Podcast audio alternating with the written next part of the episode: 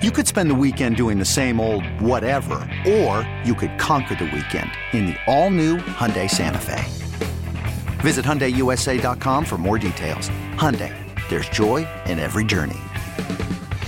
Worried about letting someone else pick out the perfect avocado for your perfect impress them on the third date guacamole? Well, good thing Instacart shoppers are as picky as you are. They find ripe avocados like it's their guac on the line. They are milk expiration date detectives. They bag eggs like the 12 precious pieces of cargo they are. So let Instacart shoppers overthink your groceries so that you can overthink what you'll wear on that third date. Download the Instacart app to get free delivery on your first three orders while supplies last. Minimum $10 per order, additional term supply. Hello, D aliens. This is Kevin Wall as the fill in executive producer for the DA show this week.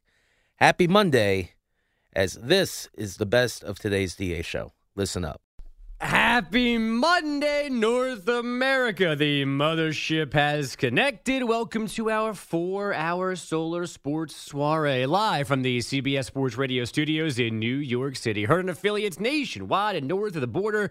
The free Odyssey app, the CBS Sports app, Sirius XM channel 158. From Anchorage to Atlanta, from Ocean City, New Jersey to Ocean City, Maryland. Kalamazoo and Waterloo, we are on the air. They listening, DA. Everything we saying, DA. Everything. We think we're on the air. Um, we've had some technical difficulties overnight here on CBS Sports Radio. Amy Lawrence and James Boccioni just left this room after four hours of battles with technical difficulties and satellite issues and dead air and whatnot. It looked like they had just been through a war. I told Botch, go have a beer. He said, I definitely will. We think you can hear us now. If you can't, this doesn't matter. But if you can, and throughout the morning, if there are issues, feel free to let us know what's going on because when things happen overnight, early in the morning, there's not always the easiest, quickest fix because there's not always the folks around who know how to handle those things. So we are kind of on the fly here, figuring things out, hoping that you are hearing this four hour bit of sports nonsense. Uh, it is me, Andrew Bogusch, and once again for Damon Amendolara. If you're keeping track of these things, thank you, because we know that Pete Bellotti is not.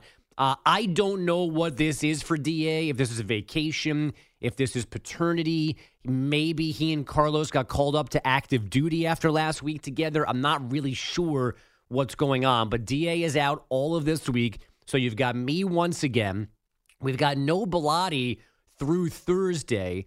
So Ryan Botcher stepped in on the wheels of steel. Kevin Wall's in charge of all five of the shows this week. And to my left, in his lone appearance this week in the update chair, is the one and only Pat Boyle.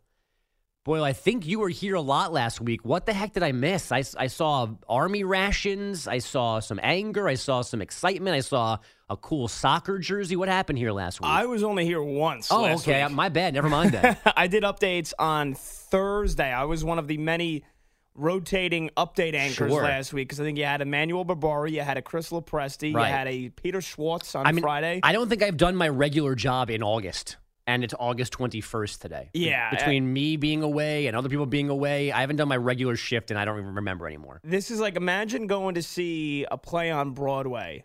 yeah. well, the you're like, Friday so show- ex- I don't know. I don't even know who a famous Broadway actor is. But I'm so excited, and you see anything but that. You see, just we Yeah. a rotating cast of characters. That being said, Bogues, I will lift us up and say that I think we do all we do a pretty damn good job. Botcher, Kevin Wall, myself, Mm-hmm. yourself. This is the best you can get if if you're not getting Da. the Friday show, and I say this as nicely as possible, the Friday show here, which was Caserta and a Carlos and a, And a Peter Schwartz, Schwartz. and me.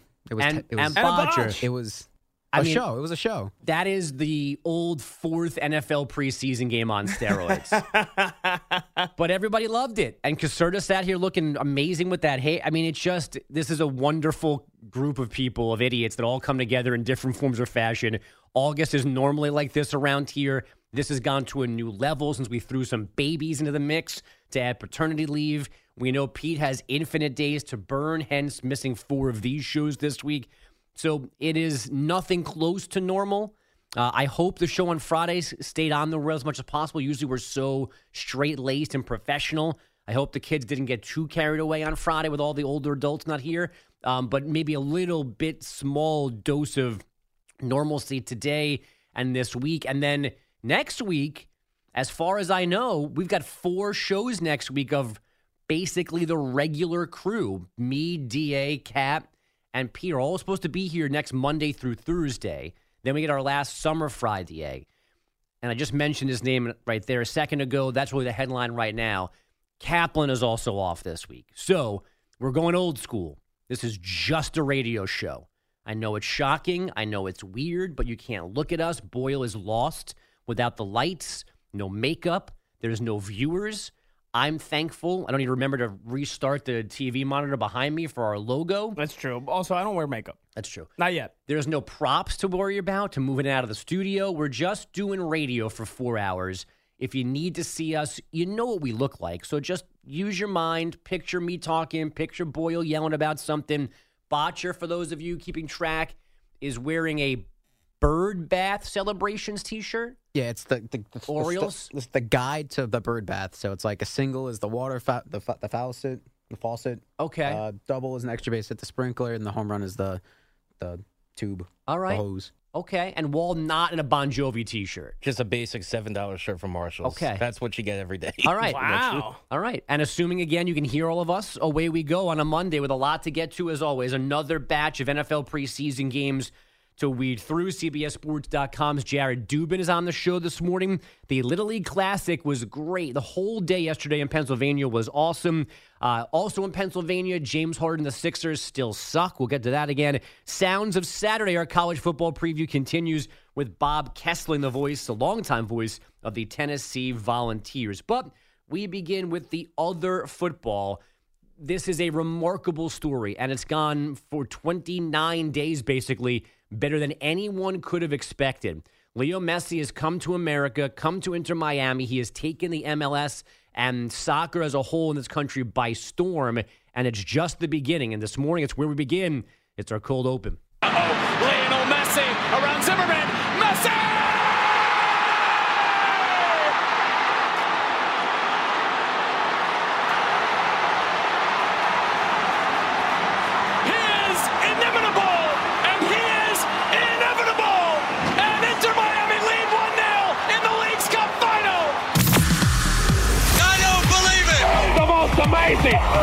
Sensational, dramatic, heartrending.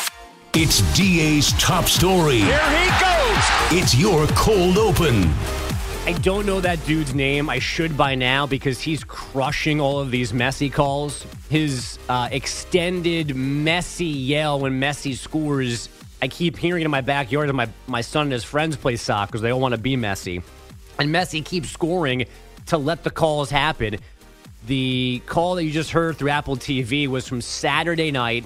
It was the 10th goal in seven Inter Miami games that Messi has scored. It feels like they get prettier and more dramatic every time he scores. This one was relatively early in the Leagues Cup finale. It was three or four touches, control, one move, another move, and then a bending left foot top corner goal. It started the scoring. The game went to penalty kicks. Messi converted his PK. Inter Miami won over Nashville in PKs to win the Leagues Cup. They had never won a trophy before in their young history.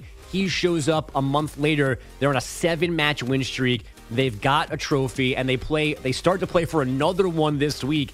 Their next game is Wednesday at FC Cincinnati. That's the US Open Cup semifinals. That event is for every professional team in America, and you just weed your way through the end. They find themselves in the final four and another chance for Messi magic and a Messi trophy.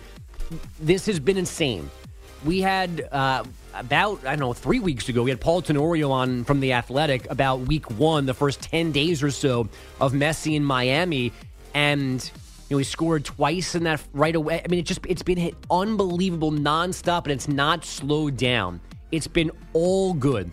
They keep winning. He's been spectacular, and the impact has been off the charts. Now, the one thing we don't still know is any specific ratings from Apple because they're not sharing them. MLS is not putting them out there. I don't know if you're going to read anything into that.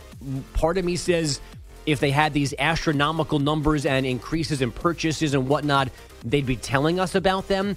On the other hand, maybe it's still hard to track exactly what everybody's doing streaming wise. But as far as the soccer goes, the games have been great. The drama has been great. Messi's been Messi plus. Every story about him being a teammate has been great. Thanking team employees, buying players gifts, taking care of his teammates, being one of the guys. Everything is working here through the first 29 days of Messi in MLS. And the thing that struck me the most, and after Saturday, why I wanted to talk about on the show this morning, and then Saturday made it, just kept pushing it further and further up the to do list, is I just spent a week on the Jersey Shore walking boardwalk through a town on the beach. And the jersey I saw the most boys, girls, under 10, teenagers, Messi jerseys. The boardwalk shops that are selling Pokemon crap and Barbie gear right next to them, Messi t shirts. I saw kids in full Messi unis. I didn't even know you could do this. They've got the Inter Miami jersey and the shorts going. It's a full ensemble. This was, I could not believe how many people were already sporting the Messi Inter Miami gear up and down this boardwalk six nights of the last week. Everywhere you look, in particular, there's the purple version of the Messi Inter Miami jersey, whether it's the actual jersey, the t shirt jersey, it's just everywhere. And I don't know what the full end game is going to be because while guys may be looking at Messi and seeing his success, at, and what's odd to me too is he has not technically played an MLS match yet. He's played MLS teams in different competitions, but they have not played a regularly scheduled MLS game. There was supposed to be one, I believe, last week, but they had to postpone it because Inter stayed in this Leagues Cup and kept going. So he has not yet played a real, true MLS game. So Inter Miami is still one of the worst teams record wise in the league because they haven't had any benefit yet from Messi bumping up their record.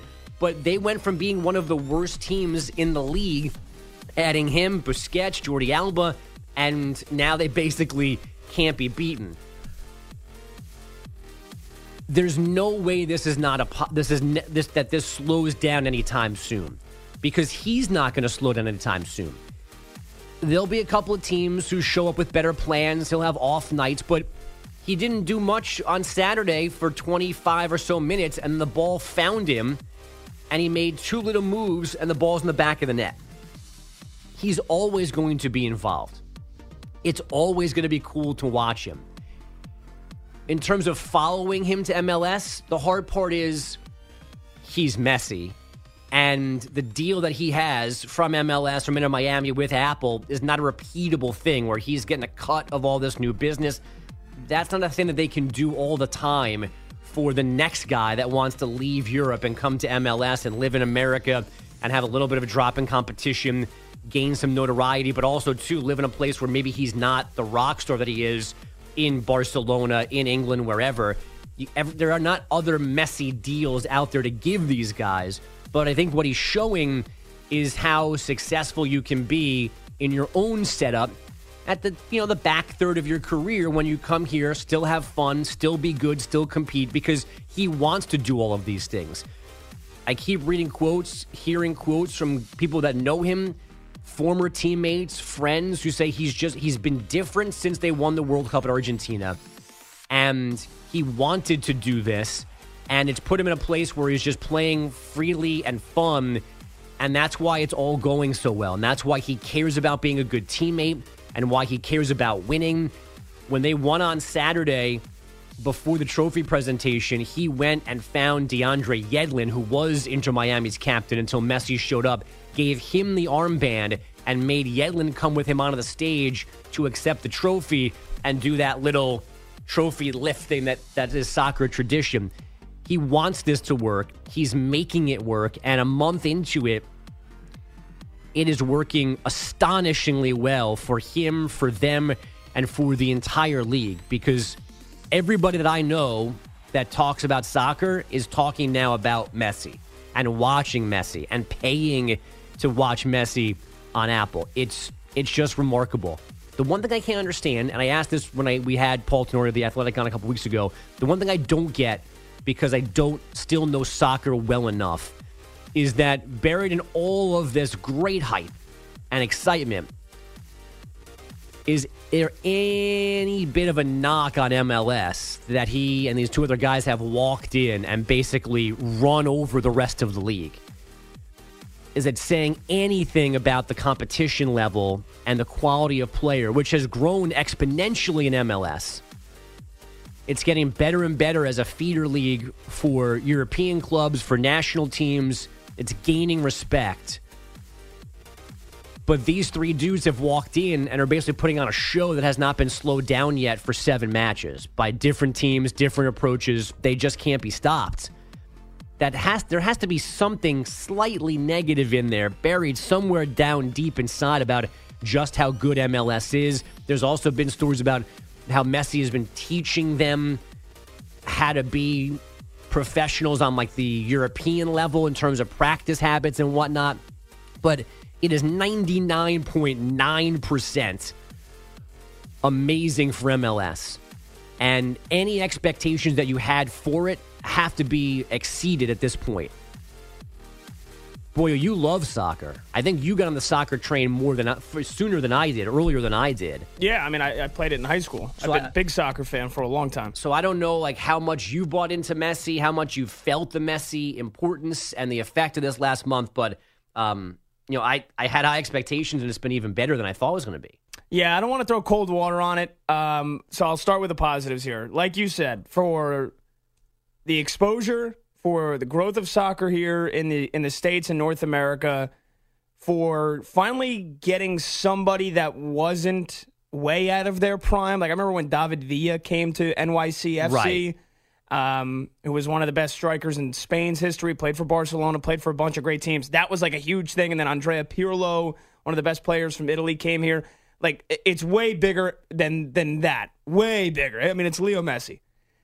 So it's it's great. Hopefully, you know, money continues to come in from the TV deal they have with Apple TV. Maybe we actually get an actual broadcasting deal. Yeah, so in I'll say future. this too. Up until Messi, everything I had heard from people inside the business was that the Apple TV thing was a disaster. Yes. From like that, I mean, even the Messi introductory introductory event in Miami sucked on Apple TV. Now, maybe the weather was a problem that night, but you couldn't hear it. The quality was bad at first. Like that was a you know what. You could spend the weekend doing the same old whatever, or you could conquer the weekend in the all-new Hyundai Santa Fe. Visit HyundaiUSA.com for more details. Hyundai, there's joy in every journey. Call from mom. Answer it. Call silenced. Instacart knows nothing gets between you and the game. That's why they make ordering from your couch easy. Stock up today and get all your groceries for the week delivered in as fast as 30 minutes without missing a minute of the game. You have 47 new voicemails. Download the app to get free delivery on your first three orders while supplies last. Minimum $10 per order. Additional terms apply. This episode is brought to you by Progressive Insurance. Whether you love true crime or comedy, celebrity interviews or news, you call the shots on what's in your podcast queue. And guess what? Now you can call them on your auto insurance too with the Name Your Price tool from Progressive. It works just the way it sounds. You tell Progressive how much you want to pay for car insurance, and they'll show you coverage options that fit your budget. Get your quote today at progressive.com to join the over 28 million drivers who trust Progressive. Progressive Casualty Insurance Company and Affiliates. Price and coverage match limited by state law. show for a while. The deal was they were way over budget, shaky announcer decisions, and it just disappeared. Like you just you didn't know MLS existed because it was on Apple TV, and you had to pay a hundred bucks to go find it. But you know where Messi is now. Yeah, for sure. So again, it is a big step forward, and I think soccer's only getting bigger and more popular in the states and in North America.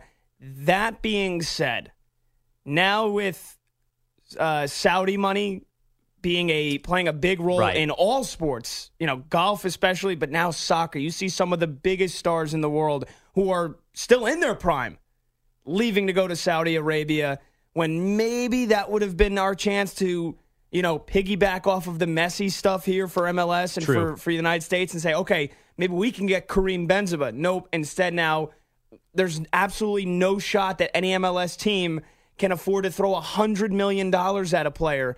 So, as much as a big step forward it is for Messi coming to the States and coming to Miami, I don't think it's now going to say, okay, now we're going to start getting other huge players that are maybe just outside of their prime to come here, unless this whole Saudi thing maybe starts to go away or decrease in the next two years, which I don't know if it is.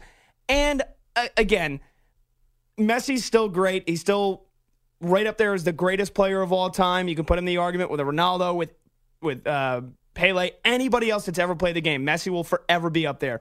But again, he played for PSG the last three years, Paris in the in the French league, and and I would say you know the Premier League in England's still the best league in the world. And then you've got the Bundesliga in Germany, Italy's league, Spain's league, all better than the French league. So he's Right. playing in the fifth best league in Europe, playing with Kylian Mbappe, playing with Neymar, playing with some of the best players in the world, and they had like the PSG owners are.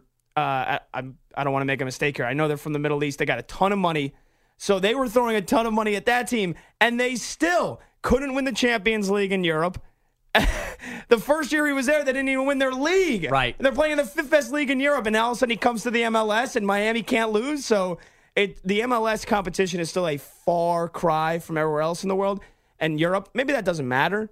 Um, I would say again, though, this has been a huge boost for the popularity of the sport in in the United States and in North America. And it, it's Leo Messi, so I guess enjoy it while he is here because he might only be here for two, three years Right. at most. Yeah, and my you know my my son wants to go to a go to a match, and uh, the actual we were in southern New Jersey last week, so we were connected to Philly more than New York, and they were playing Thursday last Thursday night, I think, or last Wednesday night in Philadelphia against the Philadelphia Union, and that thing it was like this cheapest standing room only ticket was like three fifty for one just to get into that. And then when he plays here, when he plays at Red Bull Arena, it's five hundred bucks to get in. Uh, so you know the pipe, you know the the interest is there. It has sparked it's uh, quite a little bit of a phenomenon here. So I, again, it's great, it's fantastic, and hopefully the Messi magic doesn't die. Hopefully he stays healthy yeah, because that'd be the one thing that you know if, if you get. I mean, let's say how many hundreds of thousands of people have now been like, all right, I'm going to tune in. I'm going to get the, the MLS season pass on on Apple TV. If he if he gets injured, then that's gonna be that's gonna be kaput. and again, this is just the Leagues Cup. Like you have Right. you have the league, you have the MLS regular standings, which um, it's different from most of other soccer around the world, where there's no actual like knockout playoffs at the end. It's just whoever wins the most games in the league throughout the year, you're the champion. We actually do have a you know the MLS knockout tournament playoffs, like every other sport we have here Right. in North America. So there is that. Um, and then you also have a separate Leagues Cup tournament, which is what they've been running through, and they just won. Inter Miami's still in last place in the MLS. Yeah. They're not making the playoffs this year. So I, I think for the fact that it's been, you know, that they just won the Leagues Cup and you've got all this interest is great. And hopefully next year they can actually make some noise. and I think it, is important to keep things in perspective that it's going to be hard for other people, other stars like him, to come here and do anything similar to this. And you also don't want to get carried away. And part of this is, I think, people not fully understanding soccer still. But I saw a tweet yesterday from Mark Jones, the ESPN announcer, saying, you know, Inter Miami winning this is like the Rockets or the Pistons winning this new uh, NBA, you know, the NBA thing. NBA so Cup. can't wait, sit tight. And I wanted to be like, well, are the Rockets and Pistons going to add LeBron, Wade, and Bosh in the middle of the season to win that thing? Like, it's not. So we don't need to get crazy in pumping up the NBA's in season thing because of what Inter Miami did when it's not again like the Rockets have this influx of talent in November to show up and win this Commissioner's Cup thing in December. But it's been fun to watch. It has been only a month, only four weeks in a day or so. And it's just one thing after another that's positive, positive, positive for MLS and Messi. Uh, and like Boyle said, it's not going to last for forever, two or three seasons. So uh, hopefully we get two or three full seasons of Messi and it remains this fun to watch. We've got other soccer to do this morning. Spain won the Women's World Cup about 24 hours ago. Uh, a win that was not without drama. Pre-game, during the game, and then after the game as well. The soccer was beautiful. Spain's federation is not. That's on the agenda this morning. James Harden is as well. A lot of football talk. Jared Dubin, CBSSports.com, will join us, as will Bob Kesling, the longtime voice of the Tennessee Vols. He's our Sounds of Saturday guest on this Monday morning. When we come back, though, it's Sound Check, your best audio of the day. Next, the DA Show, CBS Sports Radio. CBS presents this program in color. An educated person can't think he's going to get a recruit by uh, strippers coming in. They can fire you, but they can't eat you. And they run through our ass like through a tin horn, man, and we could not stop them. The audio you need to hear. It's DA Sound Check. Two young NFL quarterbacks and a tennis legend make up sound check on this Monday morning. We begin with Packers QB Jordan Love, the number one guy now in Green Bay, and he says he is ready to go for week one. At this point, I think I'm definitely ready for week one um, and carry on throughout the season. Um, I think these first two games were a lot of good work, obviously, getting the practice in uh, with Cincy and with the Patriots as well. Um, but I think, you know, playing in that last game would just be getting more reps, just getting more comfortable, seeing new looks, going against a different team. Um, so I don't think it would hurt.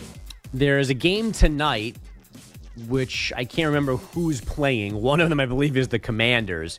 And that concludes the second round of preseason games. And then Thursday starts the third and final round.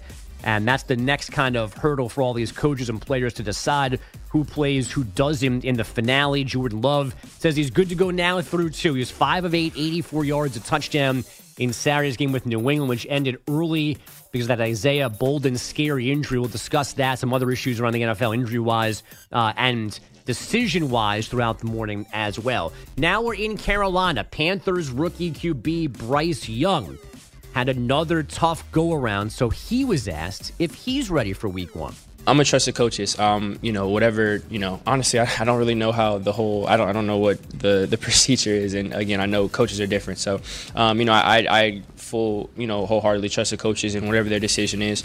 Um, we haven't talked about or discussed anything, but whatever whatever uh, Coach Reich wants me to do and, and thinks is going to be best for, for me and for the team, um, you know, that, that's what I'm going to do. And that's about playing in their final preseason game as well. I think their first decision would be fixing their offensive line, which has given Bryce Young zero chance to make plays in two preseason games so far. Finally, the thing, the event that probably almost none of you paid attention to, but might have been the best thing that happened yesterday. It was the men's final, the Cincinnati Masters. Novak Djokovic, Carlos Alcaraz, a Wimbledon final rematch.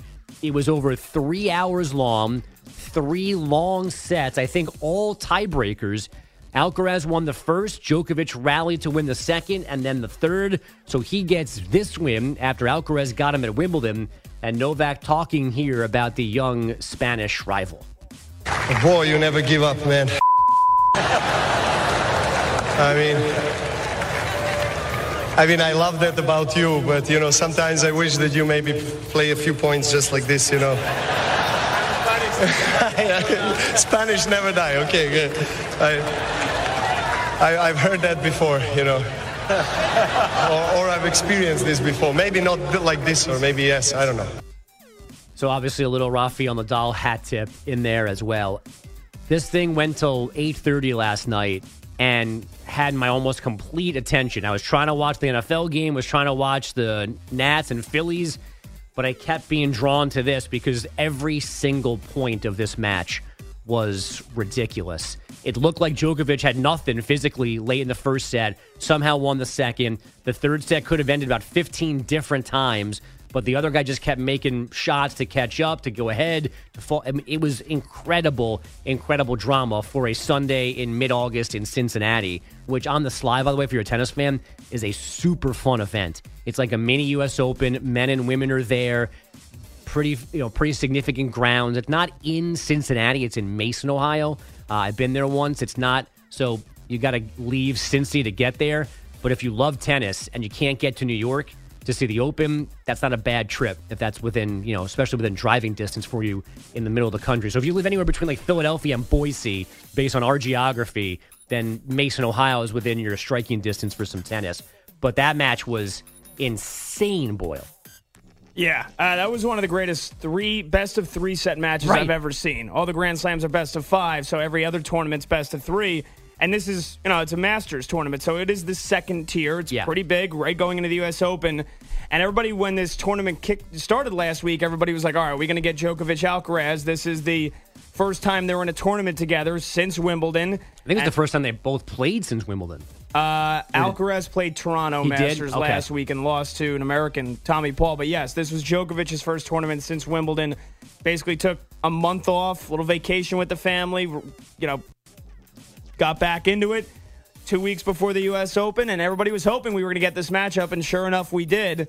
And Alcaraz was playing well at all this week. Every match he went, he played went to three sets. So, but then, yeah, as you mentioned, it Djokovic. I've never seen him probably in about twelve years just look so fatigued, so drained. I mean, he literally looked like he was getting heat stroke. It was 93 degrees with a feel of 99 yesterday.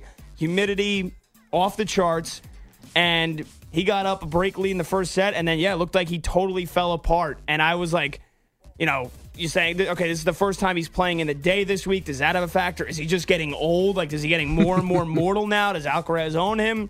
And sure enough, I, as I've seen Djokovic do countless times, maybe a little bit of mental warfare. I'm sure he was actually feeling it and probably felt like he was going to pass out. But then that first set ended. He went down a break in the second set. And then, sure enough, got a break, got back even, wins the second set, in which he saved a championship point. And then that third set it lasted an hour and 40 minutes. And yeah, the shot making, the physical exhaustion these two ex- were experiencing, it was an all out war. And I guess, you know, the, the main thing that comes out of it, it's not a Grand Slam, but we can only hope Yeah. that in three weeks' time we get to see this rematch in the U.S. Open final. So I covered this event. Um, I mean, I don't even remember when. I have to go back and like cross reference who won and whatever. But my job for this week or so in Mason, Ohio, was to just go to press conference, record sound, do interviews, and send it to through this company to like I don't know, twenty five to thirty global clients. So I was sending things to English speaking countries, Spanish, French, all over the globe. I had I got the entire French press corps mad at me that I got spoken to by the ATP like media rep, and he came over. and He said, "I know you're doing nothing wrong, but I have to tell you about this because again, I was feeding sounds to the world. I only speak English. I know like 1% of Spanish. I can kind of weasel my way through a Spanish, especially reading Spanish, not speaking Spanish with somebody.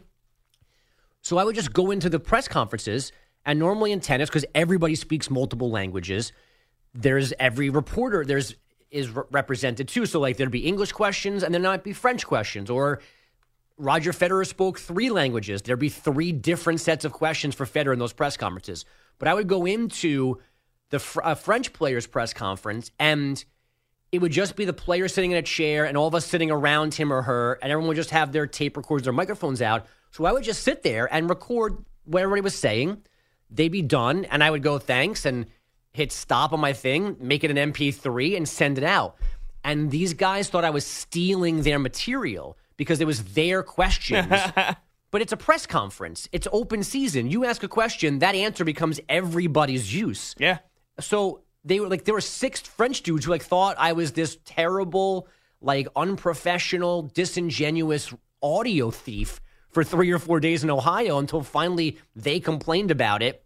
So then what I had to do with the compromise was I and thankfully all the players speak English as well as their native tongue. So I would ask a question in English, he or she would answer it in French, and then I would leave the room.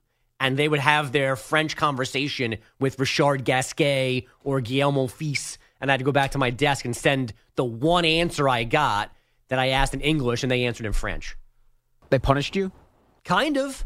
They like, just they just didn't get it. And you were in the States too. It's not even Yeah. like you were at the French Open and doing the, this. And the, the the event guy was like, I know you're not. I know this is how it works, but they're they're pissed. So like, what can be the? And they don't get it. They don't understand what's the compromise. And this was the compromise. I know you're right, but we're still gonna punish you and only let you have one question. Yeah, and kick you out of the well, room. no, I could have asked more, but I had to. I could only send out the answers to my question, And it just worked out that I would go in, I'd ask two or three, and then I'd leave, and then they could do whatever they wanted because they would just, I don't even know what they were talking about. I could have been sending out things that were talking about like how they laced their shoes, what they had for dinner last night. I didn't even know the questions nor the answers. They might have not have been tennis related. And I was going record, stop, send. So it was probably, in the end, it was probably better for me to do it that way because then I knew I was getting tennis answers. But like six dudes wanted to fight me in the parking lot over this. They thought I was like stealing their work, like plagiarizing them. Not me. But it's super fun. And like by the end of the week, this is why I love tennis events so much. Like I would record these interviews with Federer and Nadal, and by like Thursday, they would know that I would talk to them in English and they would answer in a different. Can, I, can you can you do Spanish? And like Federer knows three. I forget now what they are. It's German and he can speak French too.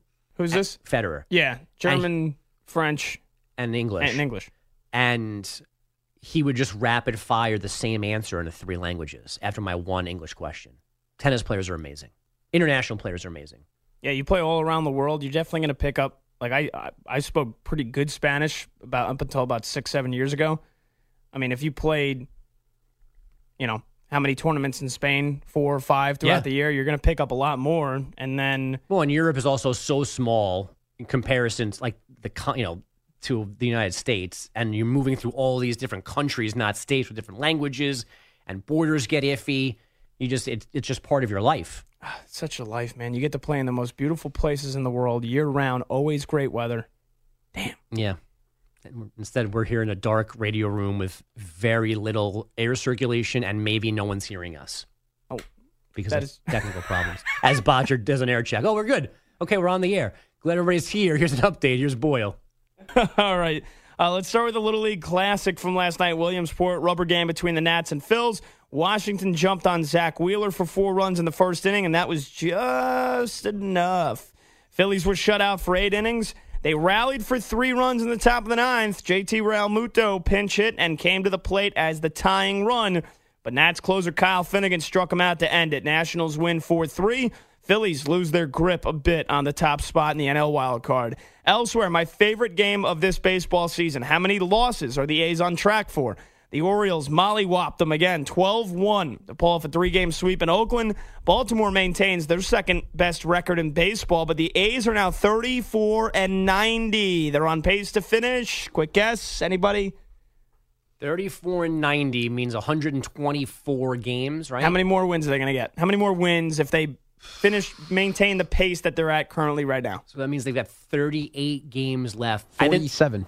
They're going to lose 118. Yep, you're right. They're on pace to go 44 and 118. That would be the eighth Wow, worst guess. in the modern history of the game. It would be one win better, though, than the Tigers from, what was that, 2003, 20 years ago? Okay. Yeah.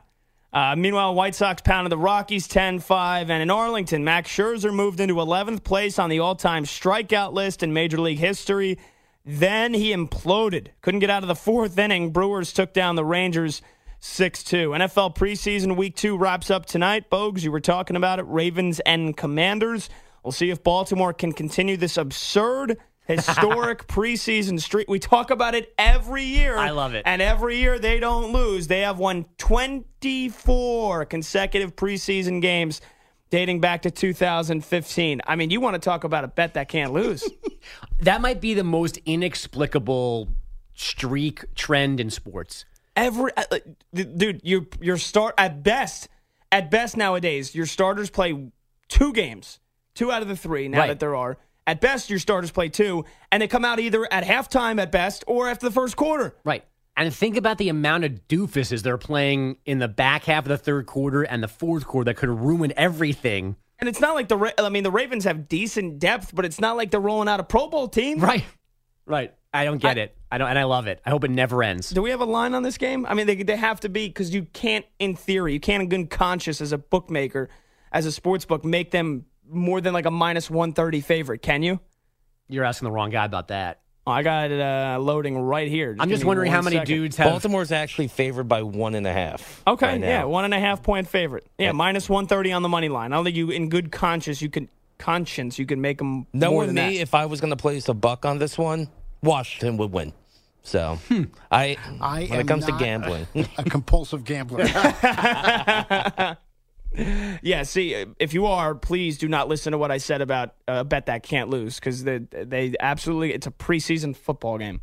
But we're getting closer and closer. Last night, Saints beat the Chargers 22 17. Famous Jameis Winston played the first half. He led three scoring drives, finished 13 for 21 for 169 yards.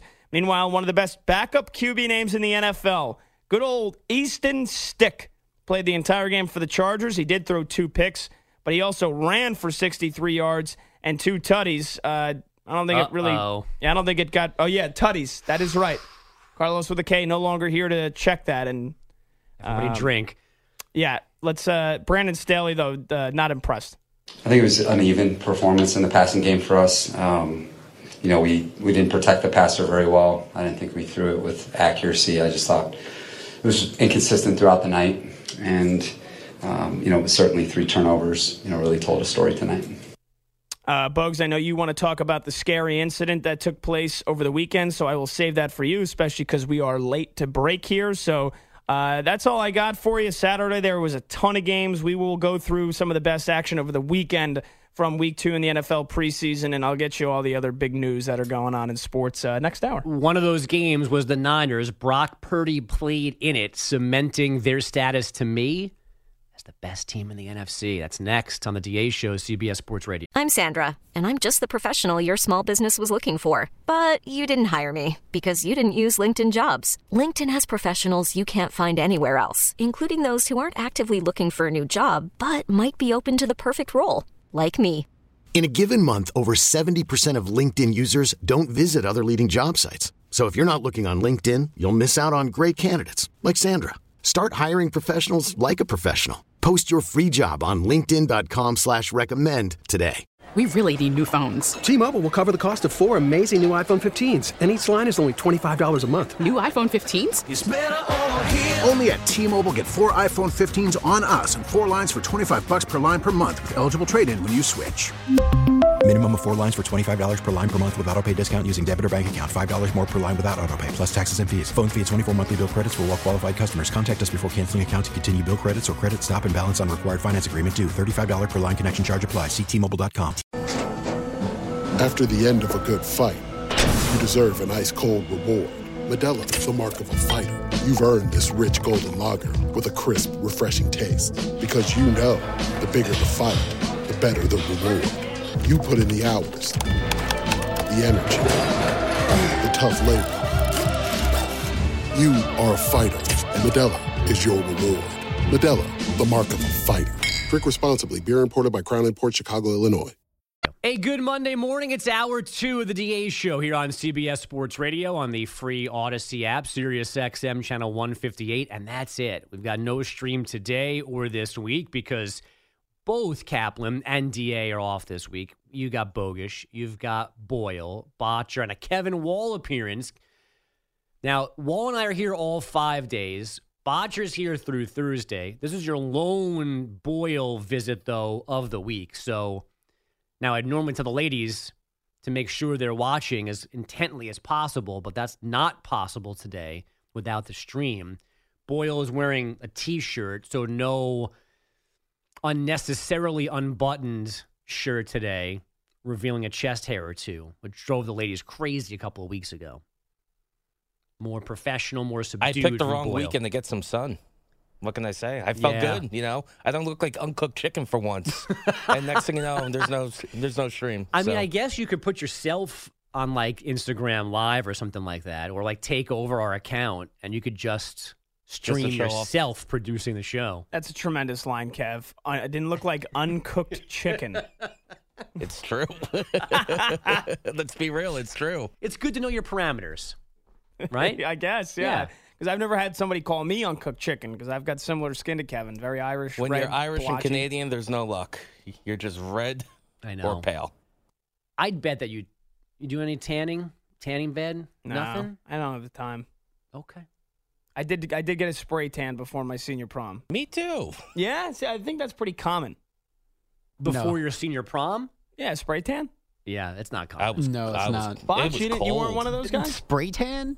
I don't think I've ever needed a spray tan. That's Oh, sorry, Bot. Oh, sorry, yeah, I don't have your I get perfect naturally- I get immaculate natural sun color. What's skin called? I almost said hemoglobin for a second. Pigment? Uh, no idea. Is that what you're looking for? Pigment? Um, kind of. What's what's the? Melanin? No. Yes, melanin. Sorry, I don't have your Oh. immaculate melanin there, Botch. Yeah, I mean, I just spend a week on the beach and I don't have that much color because I have to be careful because I would be red like a lobster. But you get within a good day. color, aren't? Uh, what are you? You're Irish and German. Yeah, but it's big. But this is like what I get through m- like heaping handfuls of sunscreen. Are you doing like SPF 50? Yeah, and then after a while, I got one of those like long sleeve like you yeah. UPS, is that what is it? What are UVA shirts like rash guard? UPS? Yeah, I got one of those. UPS shirts. What are the We're what are all the turning three, into Sean? What are the three rating? The three letters that are the rating of of U- like UV no, there's three of them. I feel like SPF. maybe I'm confusing the No, two it's of definitely them. SPF. Either way, SPF is the sunscreen grade. I, I got a couple UV long. rays is what the sun emanates. All right. Either way, I got a couple of long sleeve shirts that are supposed to protect me from the sun as well. And I got a, I got a like a bucket hat kind of thing. I'm a loser because skin cancer is real, man. I, I'm gonna have it. I can't even tell you, and I'm sure Kevin can commiserate. Like, if I had a guess of the times that I have gotten sunburned to the point where you look at somebody and you go, "Dude, you look like a lobster," like at least 25 times in my life. Do you remember me uh, last fall when I went to Jacksonville and my face was bright red? I had the sunglass, um, I- like I had my sunglasses on the whole time. So when I walked into the building, you just see the glass, the glasses resembled. Ah, Yeah, you underestimated that Florida sun big time. oh, but it was worth it. Yeah, I'm not. A, I wasn't a big beach guy growing up, so I don't. It took me a while to know all the beach protocols. When my wife and I first started dating, we went away for the weekend to like a, a the Jersey Shore, a different part of it, and I was trying to act all tough, like, all right, sunscreen on once in the morning, went to the beach, swam, sat there. She doesn't want an umbrella. She wants the tan. I'm like, okay, fine, we'll get an umbrella. And I'm just laying there, never reapplied. By like four in the afternoon, I was 115 degrees, beat red. I slept for like 36 hours. I couldn't have been less manly on this initial romantic getaway with my now wife. Since then, all we do is reapply. I might as well not even go outside at this point. Well, dude, I, it reminds me of like a viral tweet I saw from years ago, and um, I think it was Dave Portnoy, where he tweeted something about like how he didn't want sunburn, and some dude called him a, you know, a meow, and he goes, oh, "Wow," he goes, "Imagine that, you're t- being too tough for the sun." Yeah, it's fair. The sun's going to win. Out every time. So you're going to get skin cancer before the dementia that leads to the Boyle family fighting over your correct useless body. Okay, I'm guessing 45 for me. all right. I just Um, like how I- Boyle's yeah, I might lining up maladies. I, I have might, skin I might be there in 10 years. So, yeah, definitely, hopefully, I, that comes before the dementia. So, by the time I'm, before I'm 40, we'll have the skin cancer. Dementia probably kicks in around 65, 70. So, there's got to be some other malady, as you just said, that, that gets thrown in there in between. Maybe I Skin got to get my leg amputated. Kidney stones. Kidney stones. Kidney stones. Ooh, kidney stones. That seems temporary though. Boyle's uh, thinking more long term. Now, you know what would happen? I'm the type of guy that would, like, I would have something going on in my leg and I wouldn't get it checked out. And then it would get too late to the point where it's like, we got to cut your leg off. It's good to have goals, Boyle. So, we got skin cancer, amputated leg, dementia to finish me off. Yeah. The crate team was worth it in your 20s, right? and if you're just tuning in somehow and not understanding, a couple weeks ago, Boyle declared that he was hoping for a dementia fueled end to his life because he wanted to have his many children fighting over his body to who gets what in the inheritance, like this weird reality show. And we were all confused by the excitement, the, the optimism of the dementia end. I don't want them fighting over me. I just want some. I just want one of them to take care of me. Oh, like. I witnessed my mom do for her mom, and you know, So another benefit Absolute- of the boy, spreading Boyle's seed is more kids increases the chances of one of them loving you Step- enough yeah, to take care to of you step up end. and take care of me, and that's Right. the one that's going to get the inheritance. Pretty simple. What I mean, do a you TV show. do, are you going to remember what your kids did for you in the beginning of your, uh, you know, in the beginning of their adulthood? To be like, all right, yeah, this is the one who's getting written into the will. Maybe most people just give it an equal shot. But I mean, come on. Yeah, I think the A lot default of kids is are you My just do the parents math. had that talk. God forbid. They, I'm picked- sure a they chose my sister over me. So. Yeah, right. I mean, a lot of parents raise it kids tracks, that are Kevin. a lot of parents raise kids that are scumbags. I'm not going to give. If I have a scumbag kid, I'm not giving him. I'm not putting him in the will. My younger Or sister, or, or I got two younger sisters. One actually gets some skin color, or, or uh, you know, some good sun. Mm-hmm. My youngest um, looks like uncooked chicken. Also, I guess my parents like you got to give her some hope. You know, just two two pale kids. It's not going to work. I don't want another pale person to be my guardian. God forbid. Yeah, I guess parents do eventually have favorites, especially if one's a scumbag, like Boyle just said. Makes it easier, I guess, to break down the will. I love it's just like he's realizing that his children, not all of them are gonna be good people. Yeah. So he's just like, Well, again, won. he wants to have 19 of them, so it's just all the odds. He's got of six in Vegas right now. Yeah, the odds of all outcomes grow as the seed spreads more. That's the the good and bad of the system of the idea. Yeah, there's a uh, there there is a a spectrum of the seed spreading. Right. You're not going to get every. You're not going to get all perfection. Right. It's you're not, not going to get all pro athletes, and you're not going to get all nice people. No, it's indiscriminate. There's no science here. You're not pick. You're not necessarily like vetting all of the mates. It just happens, and you see where we go from there. You're just rolling the dice. Exactly. and Like, hopefully Bogus, one who- loves you. If you who would which kid would you put in the will right now? They would both would be 50-50 at this point. Neither one of them has has has separated themselves, good or bad, over twelve and nine years respectively. Good answer. I'm sure Yeah. your wife's very happy with you right now. Oh, they're not listening. Hopefully, they're still asleep. but if they are awake, they are certainly not listening to this show because it's got to be a, some terrible kids' TV show is on this early in the morning in my house. Um, the NFL had two separate situations that maybe I'm wrong in connecting, but I connect them and I'm confused by how we got to both decisions. Saturday night, Patriots Packers in Lambeau, we're early fourth quarter. Isaiah Bolden, rookie cornerbacks playing defense for the Patriots. There's a pass to the left side of the formation. He collides with a teammate. Scary situation. Face down, motionless on the turf. Everybody comes out. Medical personnel rushes to him. Face mask off, immobilized on a stretcher, and off the field. He is taken to a hospital. He eventually checks out fine. I'm always amazed by this. He gets back to the team fast enough to have gone home with them on their scheduled flight. Everything is great. But in the moment, everything wasn't apparently great. And the game, preseason game, 10 minutes left. We're already on third, fourth stringers. Bill Belichick, Matthew Slater, Patriot player, Matt LaFleur, Packers head coach. Everybody agrees. No need to play the game anymore. The game is called off with 10 whatever left. Then we get to last night, and in a non sneaky event, Hurricane Tropical Storm Hilary is rolling through the southwest towards the greater LA area. It's raining, it's wind, there's floods, there's storms, there's lightning, whatever, there's winds. And then, as the NFL continues to proceed towards playing last night's Chargers Saints preseason game, Mother Nature, some other god of whatever, throws in an earthquake, a 5.0 earthquake in the LA area as this tropical storm hurricane is rolling through the area. And we're still playing NFL games last night at SoFi, which, don't forget, is actually not a closed venue. It has a roof, but it's technically an open air stadium because the sides are open to the elements wind, rain, the weather can get in under the roof, in through all these openings. And this game goes off as planned. Now they played the whole thing. I hope people got home safely. Not everyone, thankfully, made the trip there. The NFL made the right decision on Saturday, or the Patriots and Packers made the right decision on Saturday. Last night in a preseason game, it's the wrong decision. You can't ask because the, the thing that we forget about is the amount of people required to be at these venues for these events.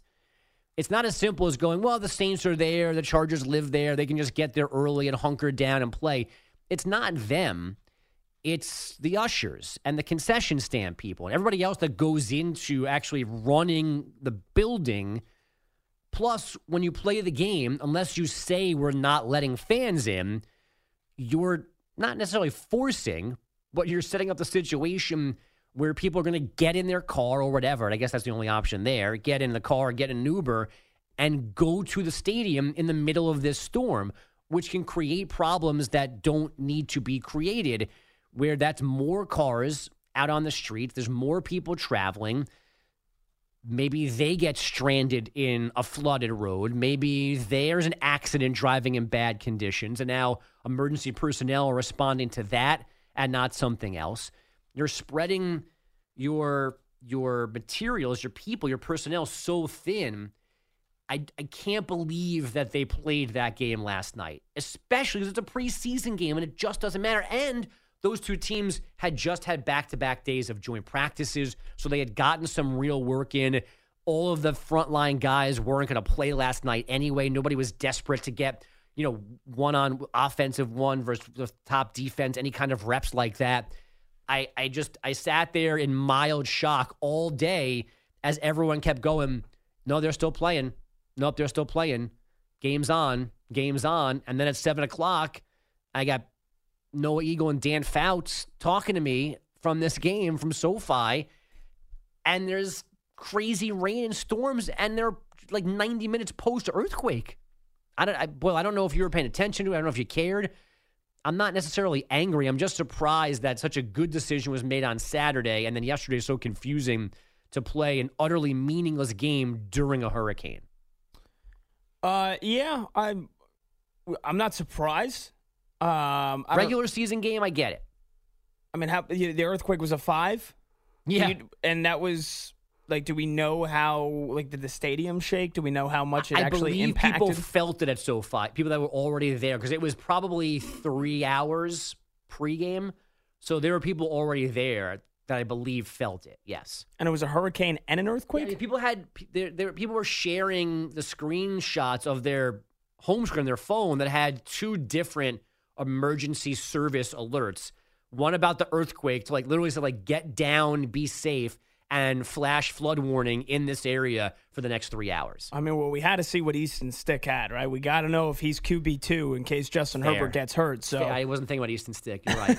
While Armageddon is happening in L.A. How about the picture from Chavez Ravine, the Dodger Stadium? The parking lot looked like the stadium was like, uh, you know, maybe another hour of rain away from being engulfed. So I saw that picture and I was waiting for like triple confirmation that it was real because I I got confused for a second and other people got really burned. Somebody shared. No, that's a fake pic. No, no, no. I, that one I think is real. But before I saw that one, somebody had shared video from some kind of ride at Universal that involves like flooding, rushing water, and said it was like this was happening at some like municipal building, and and the the comments were that's you know Thunder Mountain idiots, and other people going, "Hi, John, this is blah blah blah from KCBS. Can we please use this video?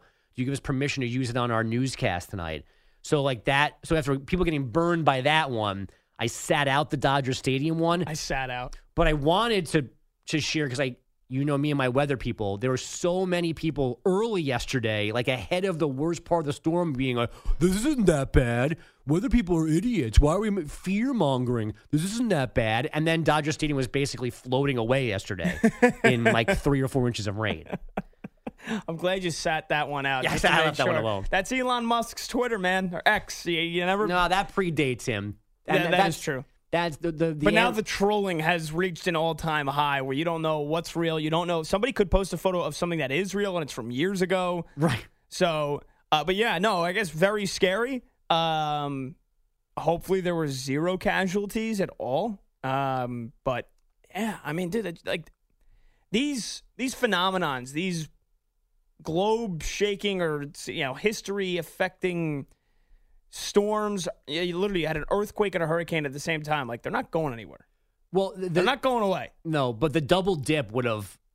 I don't know how I would handle that because I'm already petrified like that. Well, so here you go. You're going to probably, I guarantee this, and I don't hope for it, but I just knowing how the weather is and, you know, how you've got plenty of teams in Florida and you got a team in New Orleans that has already witnessed a major catastrophe in Katrina. Like, there's probably going to be a game this year during the NFL season where there's either a hurricane or just torrential downpour, which I guess is a hurricane.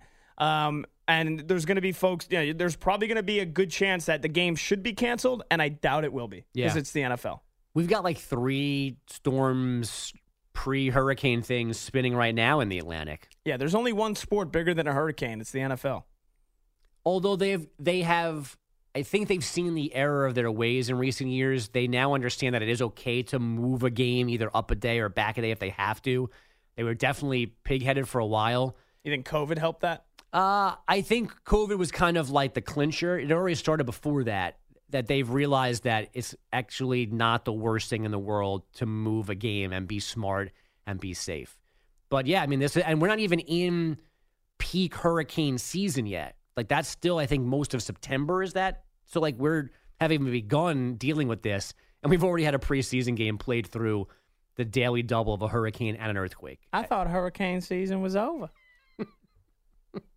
Uh, when we come back, we've got some house cleaning to do. I everything. The first month of Messi Inter Miami, which where we, which is where we began the show, has been fantastic, exceeding all expectations to the positive. The first month of Mraz on the fan has exceeded all expectations to the negative. They're at warp speed, embarrassing themselves. Boyle at a at a front row seat for it on Friday. We need to address it today. Further addressing next week when DA is here, but we can't wait that long. This happened on Friday. We'll address it next here on Monday morning, the DA show on CBS Sports Radio. We are back on the DA show. Hope you had a great weekend. Andrew Bogusch in for DA all this week. Botcher, Boyle, Kevin Wall all here. We'll get a Caserta, Peter Schwartz appearance during the week uh, coming up as well. In fact, two appearances apiece. We're going to alternate Schwartz and Caserta days after today. It's like the island of misfit toys. well, I mean, it, and it's good because either one of them back to back's a lot. So you rotate them in and out. You love them, then you miss them, then they're back. That's the way it should be done. Boyle's got your headlines this morning. We've got a lot to do before we're done at 10 a.m. Eastern. Sounds of Saturday continues with the longtime voice of Tennessee football and men's basketball, Bob Kesling. Jared Dubin, NFL writer for CBSSports.com, is on the show as well. But right now, show on show crime. I I it's been warp speed down the hall. They took our Shawnee. They wouldn't let him call himself Mraz, but they have out Mrazed us when it comes to exploiting all that Sean is. He's eating cookies, stealing cookies from Giants linebackers. He's kind of asking tough questions of the Jets head coach. He may or may not have reported that Derek Jeter will be the next GM of the Yankees if Brian Cashman's fired. He is clearly still the food guy. The only thing he hasn't done yet is tap dance. He's been in full show pony mode for the last four weeks. A lot of it is whatever. But this one particular thing cannot continue. It just cannot. They all need to be better than this. And this is happening more than once, but it came up again on Friday. Boyle was there producing the show. So we watched this happen. This is Shawnee. It's Tom Lugauer. Is there anybody else who was on the no, show? I was Friday? in for Lou Lugauer. So it was Sean. Oh, it was the normal hosts, Evan Roberts and Tiki Barber. Oh, I didn't know that was a thing either, since they actually have less of a concrete staff than we do these days. Yeah. So no. Evan and Tiki were there. Yeah, but and the full Sean show was, was there. and I was filling in for the producer Okay. slash board op, Tom Lugauer. And then this conversation. Sean's not a producer anymore. Right. He's a third voice. So I had to do Talent. I had basically had to do thirty-five different responsibilities, and all Shawnee had to do was talk about how he doesn't take the SATs. which is where we pick things up from Friday's show on WFAN. You go to community college first. You do not have to take the SATs. They will take your high school transcript. And the moment you transfer, if you've done two years at a community college, they no longer require SATs. They take your two years of your community college. So you've what do you think you would have made? Ah, I don't know. Wait, I- so did you not take it because you knew you were going to go to community college? Yeah, and like me and my one buddy just like it was everybody was going on a Saturday morning. It wasn't our thing. We went to the bagel store instead. We skipped doing it. We were signed up for it. We skipped out. And I knew I was going to Suffolk Community College first. I was like, why do I need to take this? You know, there's only one answer to this. Uh, Boyle, can you do something for me? Please get on the phone and sign Sean up to take the SATs. We'll go middle of October. We need to do this. Thank you. What's your date of birth? Stop it. We're getting ready. You got to Five thirteen eighty seven. We got to create an account first. No, I, I appreciate that. Five thirteen eighty seven. If anything, that makes it like you really need to do it because you were attempting to do it. Why do I need to do it? Just to know, so that when Tiki Barber says, and I thought it was beautiful, hey, I didn't do that well. I got an 1190, and my heart drops because that's what I got. And I you was were like, thrilled I did great. I did eleven ninety. Yeah, I'm about to brag. I got an 11. We get it. Attention spans just aren't what they used to be heads in social media and eyes on Netflix. But what do people do with their ears? Well, for one, they're listening to audio. Americans spend 4.4 hours with audio every day. Oh, and you want the proof? Well, you just sat through this ad that's now approaching 30 seconds. What could you say to a potential customer in 30 seconds? Let Audacy put together a media plan tailor made for your unique marketing needs. Advertise with Audacy. Visit ads.audacy.com.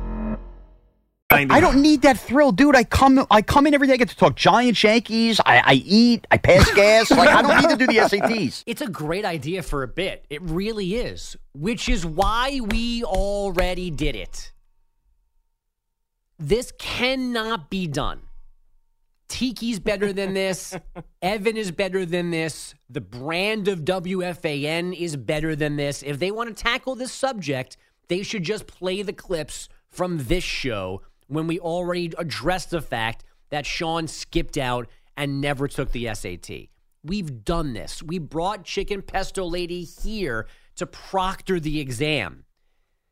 In fact, they can't do it specifically because we're not done doing it. If everybody will remember, we still, stupid DA will still not give me the correct satisfaction of declaring Sean's score null and void because DA didn't know how to grade the messed up version of the SAT that we gave Sean. Got it all wrong. So Sean gets to sit here and puff his chest about a score that's completely invalid. And DA is still using words like might and maybe and could and should and would. He will not put his foot down and declare Sean legally dumb. Until he does that, it's really our bit. But even short of that, it's not their bit. And Sean says, because as you know, once this happened on Friday, there were texts flying amongst the group. Sean swears that he told them, guys, we can't do this. It's done. It's been done. I'm not doing it again. We did it on the network, and they just keep pushing forward with it. But they can't do this. This is our thing. It's already been done. It's already been done. It can't be as funny as Chicken Pesto Lady and Oliver Luck being here while Sean is sitting there taking the tea. And then all of the drama of DA's the cock the grading scale and the huge fight we had after the fact. They can't even they can't do it better than we did it. It happened, it feels like two days ago on this show. And in the first month of their show, they're like, hey, dummy, let's take the SAT. It just, it's not possible. And Sean swears he's putting his foot down, and I only half believe him. But if they keep going with this, it is a mark on all of them for forever. I didn't steal audio from those French dudes at the tennis event in Cincinnati 13 years ago. But this is straight lazy plagiarism if they continue with this idea and that dude sits in a room and takes a test. Journalistic integrity, Bogues. Yeah. I, I appreciate Come it. on. I got to tell you this, though, man. If you have the girl who played Lucy Ball and you started a new show, are you not going to have somebody walk in the door and say, Lucy, I'm home? Right. You're going to do the same stuff. No, no, you're going to be You're creative. going to. If you had Kramer on a different show than Seinfeld, he's still going to walk in the door and slap his hand down and flop his hair all over the place. That's that, that's a show that you can't can't take the show out of the pony. You can take the pony out of the show. But what you can do is be creative, do your own things that still exploit the same principles. You could have fun with Sean not being book smart, for lack of a better term. You can you can play off that in many ways. You just can't make him take the SAT because we already did it two doors down. And I know nobody listens to the network, but a lot of people listen to the network those days and still listen to us and loved it. They just they don't get this one. They want to make Sean run like he's Giancarlo Stanton. They want to have him yell at Carlos Rodon stickers outside of Yankee Stadium. Be my guest. You want him to eat some crazy ballpark food? Fine by me. But if he takes the SAT, they should all be ashamed of themselves. It's a hack move, especially once they know it. It's okay that they didn't know it happened, but once they know it happened, move on. Pick something else. It's not yours, it's ours. And if Sean's a man, he'll eventually completely kill it. Say it can't be done. But I unfortunately think that Sean's manhood will be overcome by the other dopes in the room, and they're going to keep pushing it forward and keep embarrassing themselves by sticking to this that was already done to near perfection by us. Because here's the thing here's the thing that they keep missing. Once DA figured Sean out, he stopped doing preconceived things with Sean. He just let Sean happen. Right? It just happened. Now, obviously, the SAT thing became a bit, but it's all of those things start from naturally Sean being Sean. These guys down the hall are just are, are right out of the gate. I mean, they are. They haven't even technically. This is all still a soft launch of their show. They've only done like eight actual full shows together so far. They're doing this month or six weeks, whatever it is, like to be fine tuned for post Labor Day when football season's here and the ratings matter again. So they're not even in to like, this is like, to use a, another Broadway reference this morning, this is like previews. This is not the real show. Their opening night is like the Tuesday after Labor Day. And they're already driving Sean in the ground by just rapid fire, one after the other, doing all of these tired, already done bits. They should be better than that. This one makes me mad. This one can't happen. This one we need to take a stand on. I don't know exactly how DA feels, and I'm sure he will address it next week because I'm sure actually some combination of those guys are off this week. I think Sean's off this week, so maybe there will not be new SAT conversations this week for DA to work off of next week. But this will come up next week when he's back. And my guess is he's going to say similar things that there are a handful of stuff that's ours that they can't have. And this is one of them. They shouldn't want this one. They shouldn't want to do what we've already done. But they are not going to relax on this one. This is going to be a fight.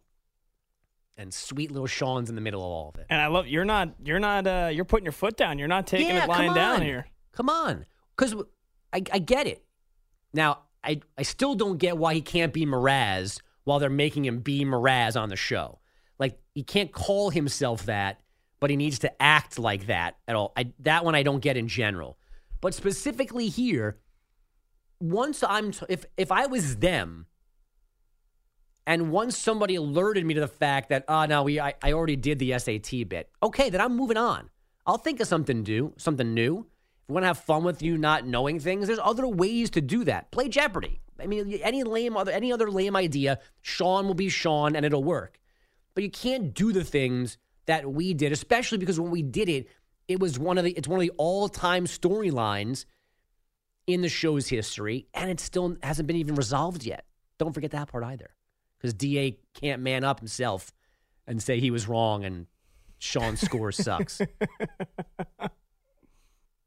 But yeah, I'm I'm I'm here for this fight. I'm here for this fight. And they should just be more creative. Pick their own thing to make fun of Sean's idiocy. Because it's funny, but there's other ways to do it. 855 212 4CBS, 855 212 4227. Phone lines always open for you. You can tweet us at Andrew Bogusch at CBS Sports Radio.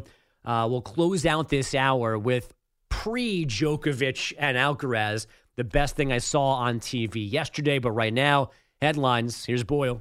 All right. We start with baseball. Last night you had the Little League Classic in Williamsport. The Nationals surviving a three run, ninth inning attempted comeback from the Phillies. DC holds on to take the rubber game four to three. Phillies still the top team in the NL wildcard standings, but they lose their grip by a game on the teams directly below them. Some of the other bigger scores uh, from yesterday the Red Sox sweeping the Yankees 6 5 in a back and forth affair. Justin Turner, a three run home run to put the Sox up in the seventh inning. Then he delivered a go ahead RBI double in the ninth inning. There was an overturn call at the plate. This was a wild one. When the dust settled, the Yankees have now lost eight games in a row for the first time since 1995. And get this the Red Sox ain't much better. The- these two teams, they were in the, the cellar of the AL East. I mean, with two once proud franchises, you had the team basically giving like a, a, a champagne shower for Alex Cora after the game. Did you, know, see this? And this is this is my new um, anger with the Mets and their bleep show of a season. If the Mets had even a shred of normalcy this year, of decency, that I could enjoy the Yankees falling apart. Yeah. But I can't can't.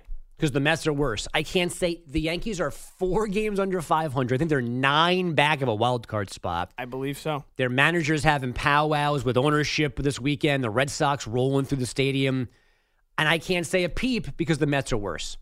Because the Mets are worse. I can't, the Yankees are finally crumbling, and I can't even enjoy that because the Mets won't let me. Correct. And afterwards, you had Alex Cora again. After basically as if they won the division. Uh, you guys, yeah, you know, we, we can't get too caught up. Yeah, and the Red Sox are still three games out of the final wild card spot. Speaking of Houston, uh oh, a little trouble for them. Swept yesterday at the hands of the Mariners, who now have won six in a row, and they're only a half game back of Houston. Eugenio Suarez with a big two run home run.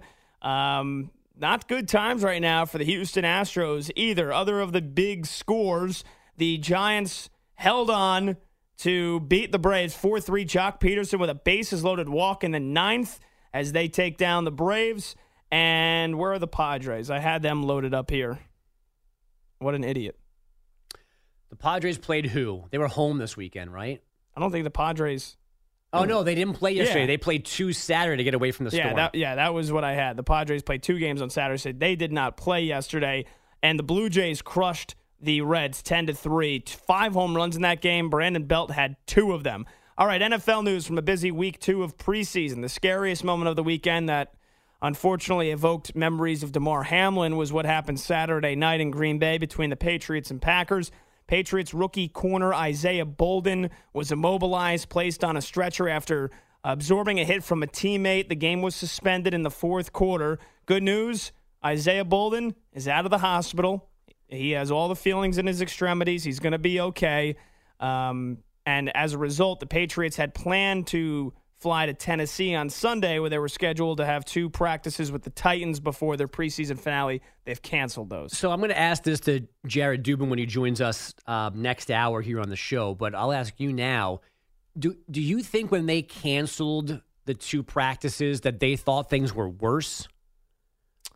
Like why? Because they did it instantaneously. Like they the announcement was he's in the hospital, he's under evaluation, and we're not going to Tennessee now. We're just going to go home. Yeah, I Did wonder. they think something was really wrong, or do they just think that okay, that was a scare? Let's go back and be safe and just practice amongst ourselves and avoid any kind of extra contact. Yeah, I, I think these joint practices, for the most part, it's good for the competition. It gets guys fired up that they're not beating the crap out of their own teammates on, a, on a daily basis. But then again, like you, you don't have joint practices during the season before you hmm. play a team, obviously on a Sunday. So if you're worried about guys, you know, potentially getting injured, and I've, you know, if you watch the Jets Hard Knocks, there's a lot of fights and skirmishes Yeah. that are going on in these joint practices. It feels like more than usual. Maybe it's just we're hearing about them more and more and more with social media and well, nowadays. there's more. I- The practices have definitely gone up because they lost a preseason game. I think there's more of them now. Yes. So there's more fighting. I feel like you only maybe had one week where you were doing a joint practice. It feels like Yeah. they've been doing joint practices now the entire preseason leading we- up to a game. But now we've had a handful of arrangements cut from two days to one, and then somebody again last night, the Texans and somebody killed their joint practices this week. They're just going to play their game Yes. at the end of the week. So now we're having the uptick in them, and now they seem to be too much, and we're kind of resetting back to maybe just one, if any. Yeah, and I and I think obviously you know with how scary everything was with Damar Hamlin last year and the trauma that that probably imposes on one of these players to see that happen like deja vu all over again on Saturday night. Uh, I, I think that you, you kind of just need like a couple of days to reset and football by nature is a barbaric sport. The collisions like this are going to keep happening.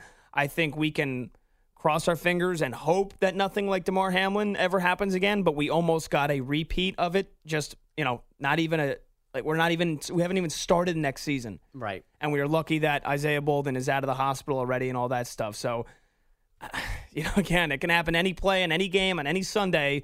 The 17 weeks that we have them, 18 weeks. Uh, but I think, yeah, it was probably just all right. Out of precaution, give these guys a couple days to reset, get their minds away from things before we plunge right back into it in another couple of days here. Um, elsewhere, sources confirmed Aaron Rodgers is going to make his Jets debut Saturday against the Giants in the preseason finale. Rodgers has participated in every training camp practice, but has not stepped foot on the field in any of the Jets preseason games so far. They played the Buccaneers on Saturday. You had Tim Boyle doing the family name proud. He had a couple of nice drives I was watching. Um, but I, I, I don't I don't get this one, Bogues. The Jets play the Giants during Yes. the season this year. Yeah. Week eight. So it's not like it's at the end of the year. Rodgers, again, 39 years old. I get it. You want to get him in sync with the offense. Is him playing a quarter against a Giants pass rush that has looked pretty good so far really going to do anything for you? Yeah, I you're, you're, you're really only, there's only negatives that I feel like can come out of this. Uh, unless he, for some reason, wants to play, but he hasn't played a preseason game since 2018. And you're right. This is a weird one. They, they want this to be a dress rehearsal and play maybe the whole first half. But the theme right now for the Jets is fixing their offensive line, and you can't put him back there and have Kayvon Thibodeaux run him over and hurt him in a preseason game. Whether they're meeting again in the regular season or not, I, I to me, the list is longer and longer every summer.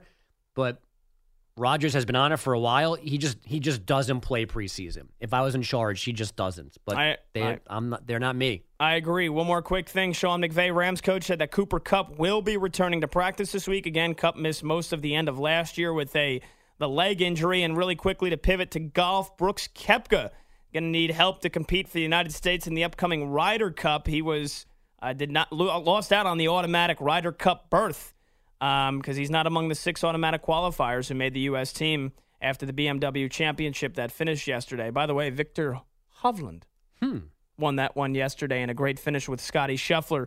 Uh, really quickly to finish up here, a little tennis. We talked about it last hour. Chapter four between world number one Carlos Alcaraz and the 23 time Grand Slam champion Novak Djokovic. First meeting since their epic final at Wimbledon, where Alcaraz won in five sets.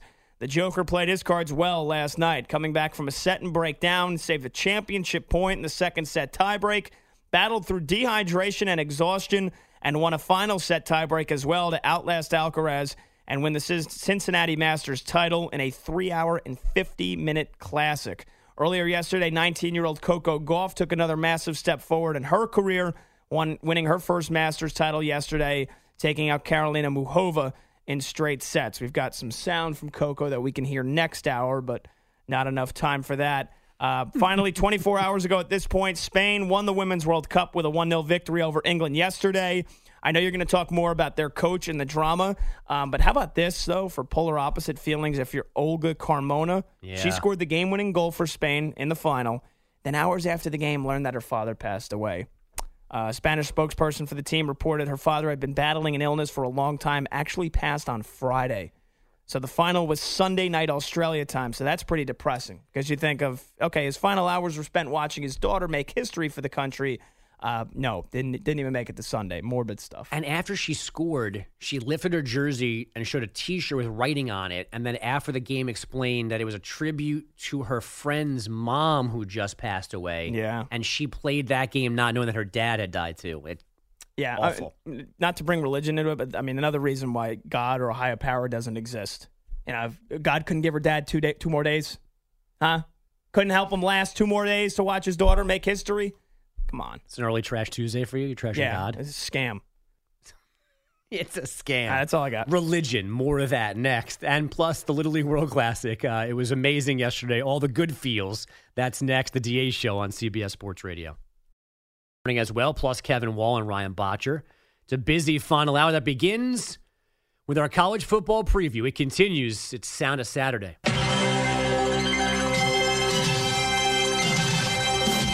The DA Show counts down the days until the electricity of college football season returns with the game's greatest voices. Pocket wants to go deep. He's hanging one long, and Davis got a man. Oh! I don't believe it. It is tipped off, and Lewis going on the deflection. Lewis is going to score. Lewis is going to score. Lewis is going to score. 50, 10, 5, touchdown, touchdown, touchdown. Dogs win it. We're headed to Atlanta.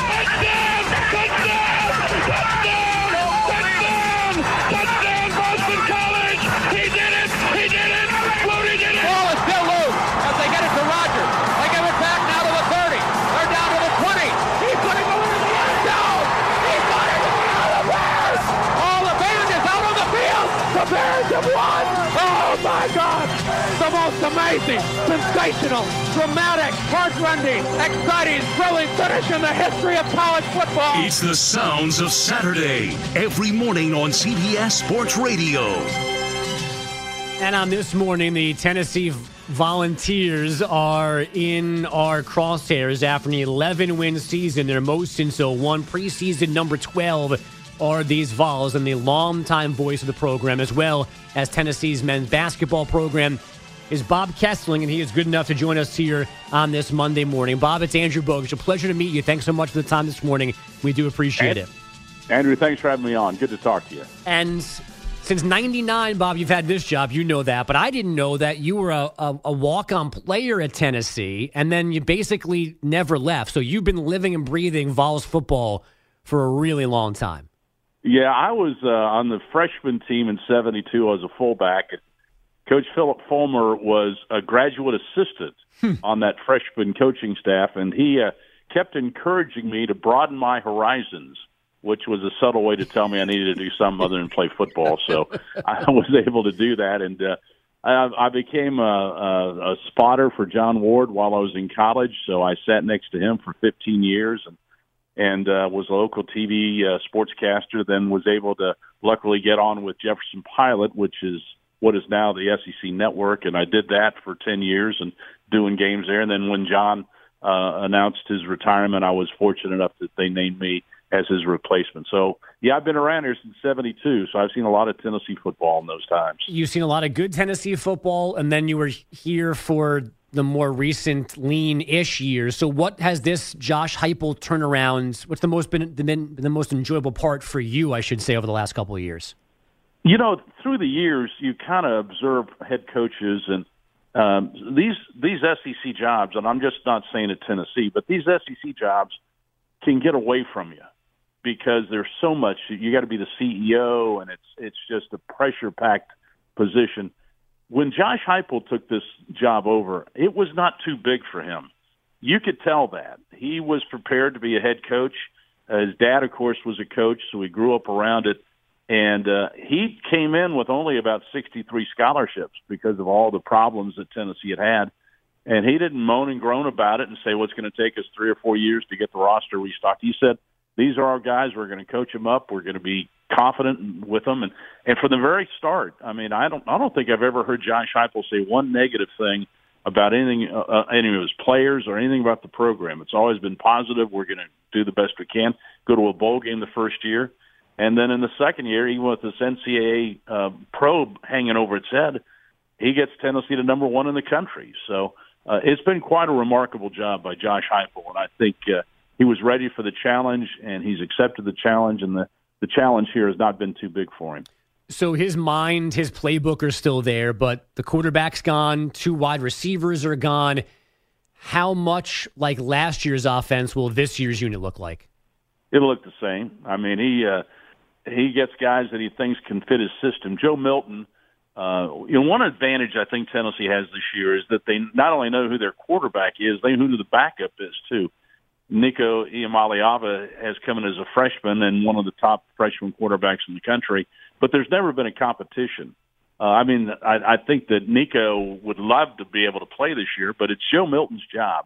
Uh, he's a guy that started his career at Michigan, came to Tennessee, and uh, got beat out by Hendon Hooker, and uh, but didn't leave. Didn't wasn't a problem. He didn't go around threatening to go into the transfer portal of any of that he just stayed around and uh, got better as a quarterback. He's got a the one of the strongest throwing arms I think anybody's ever seen in college football. He can gun it 70 or 80 yards. So uh, he's a guy who's waited his turn. He's he's matured. He and Hendon Hooker were roommates, so that tells you how close they were. And uh, so uh, I think Joe has waited his turn. I think he's ready for it, and it's going to be really interesting to see. And I think most people believe that Tennessee will go as far as Joe Milton takes them this year. But uh, they've got some receivers back, and Ramel Keyton and Bru McCoy and Squirrel White, and they've added a transfer in from Oregon, uh, Dont'e Thornton, which uh, he's a big, talented, fast wide receiver. So they think the wide receiver room is very well stocked, and they've got a guy that can throw it a mile, and uh, and so it's going to be interesting to see how far they stretch defenses. I, I would sure I'm sure there are a lot of defensive backs that uh, are not exactly very excited about seeing uh, all the the weapons that Joe Milton's going to have this year. So, as far as Milton goes specifically, we had one analyst say he's the best quarterback in America. I saw him as the number one most important player or most crucial player in America this year. Um, do those things sound like hyperbole to you, or without putting too much pressure on him, is he that significant to the Vols for here in 2023? Well, I think he's significant in the fact that uh, uh, you know he's a guy that they're all pointing to. This is Joe's team, and everybody's looking for leadership for him.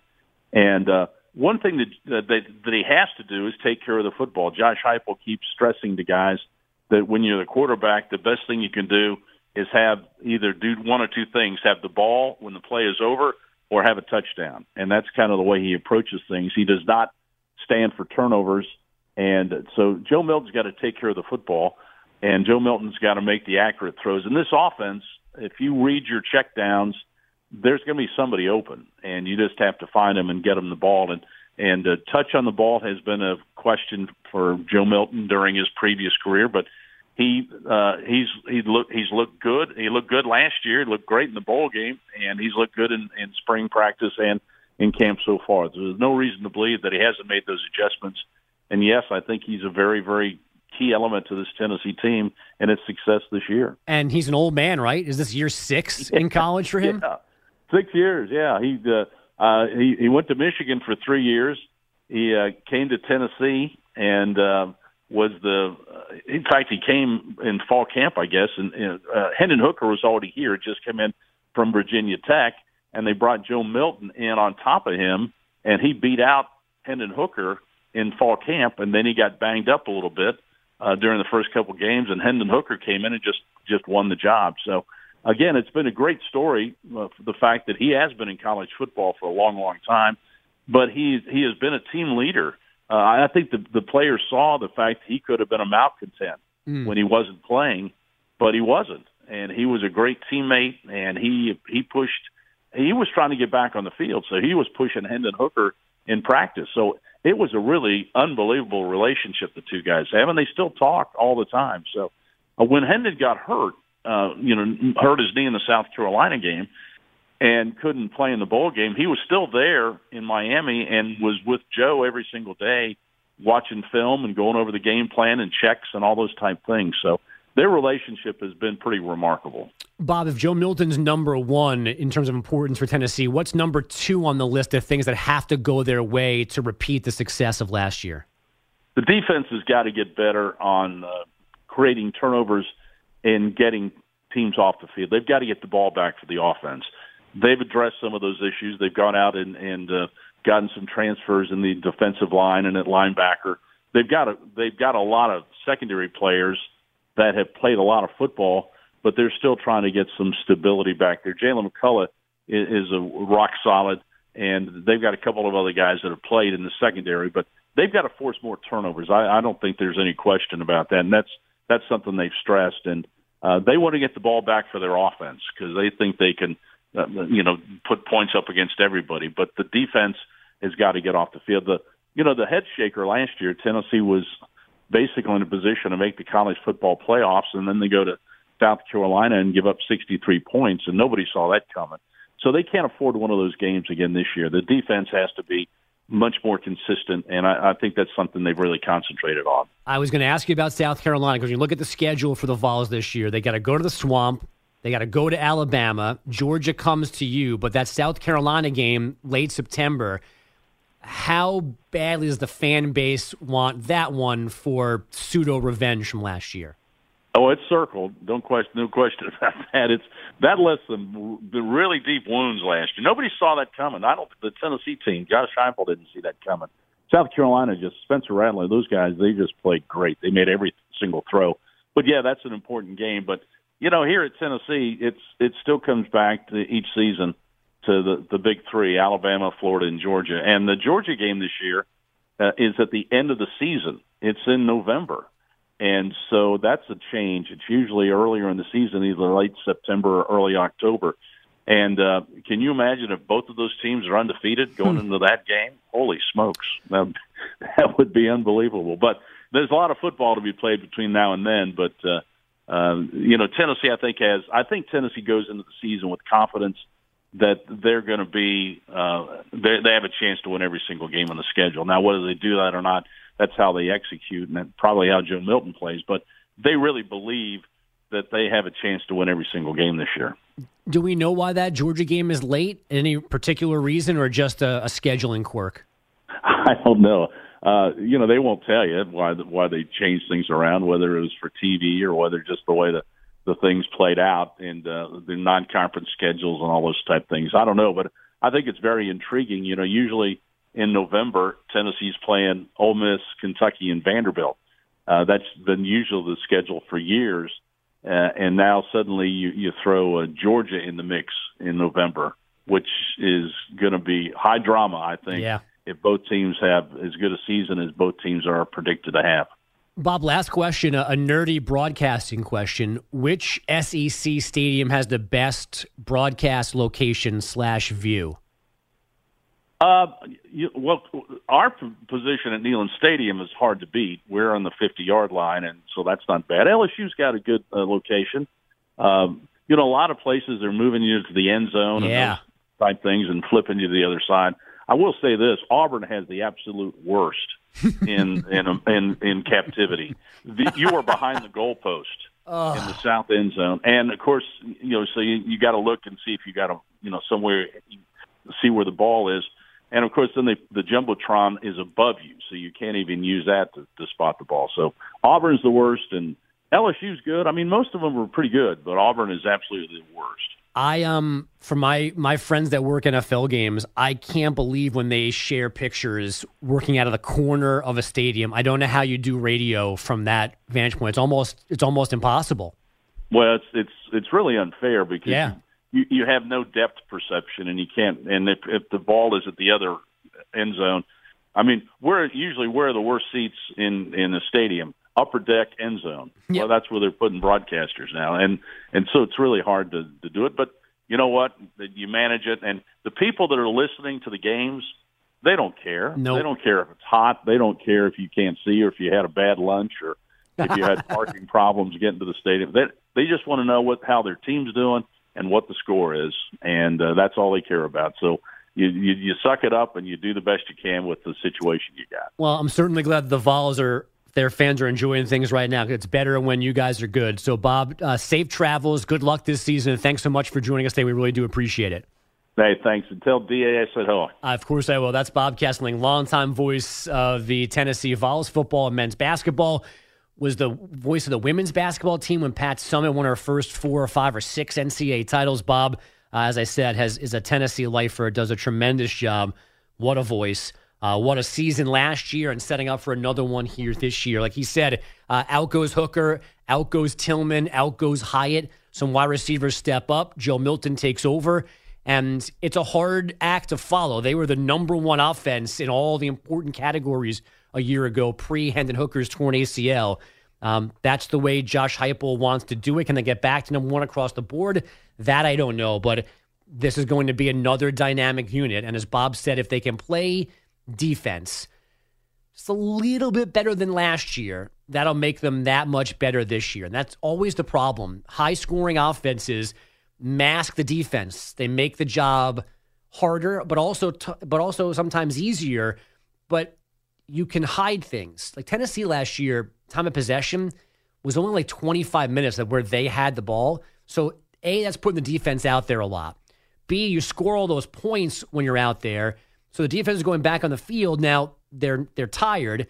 They're facing a de- an offense that is throwing it, whipping it, going fast, trying to catch up. It's a lot to ask of a defense. You don't need an all world D when you have an offense like this, but you need one that's above average. And last year times, and Bob mentioned particular categories like sacking the quarterback and taking the ball away, they just weren't good enough. If those things change this year and the offense is, I don't know, 90% of last year, that Vols Georgia game on November 18th is going to be a huge game across the country. We thank again Bob Kessler, the voice of Tennessee, for joining us. And again this week, Penn State, Florida State, USC, and Oregon all on the docket for Sounds of Saturday. Right now, a timeout. We'll come back. Starting to a news finally after this on the DA show on CBS Sports Radio. Thanks again to the voice of Tennessee football, Bob Kesling, for joining us for Sounds of Saturday here on this Monday morning. Little more than oh, two weeks of shows left to get you set for the college football season, although there'll be games before we are done with all our previews. Um, and as was pointed out, our French was lacking last hour. Um, I believe we settled Boyle and I on coup d'etat, which meant that um, that basically there had been an insurrection and we'd overta- overthrown a leader. A coup de grace is what we were looking for with putting the you know the the icing on the cake, the cherry on top of Sounds of Saturday with next week's guests. So we uh we were almost there. And I knew that because that was like one of the vocab words that I learned in high school that was is for whatever reason burned in my memory. Yeah. And it was the D apostrophe E T A T coup d'etat. Yeah. I mean, you said And it knew that- correctly, so that's a that was the first plus. Okay, I didn't say coup d'etat. Exactly, because others would have. So you at least got that going for you. You know what I didn't get right? Because we'll get to stun to a news here shortly. Mm-hmm. Uh, we were going to do uh, a woman slipping on a piece of prosciutto until I realized that Carlos and Greg and Peter Schwartz did that on Friday. Yes, So we'll have we'll have a different uh, stun coming up shortly. But you know what? I also I realized I didn't get right.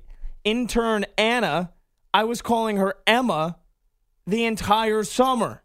Oh, and see, I I think I called her Hannah at first. You guys are what?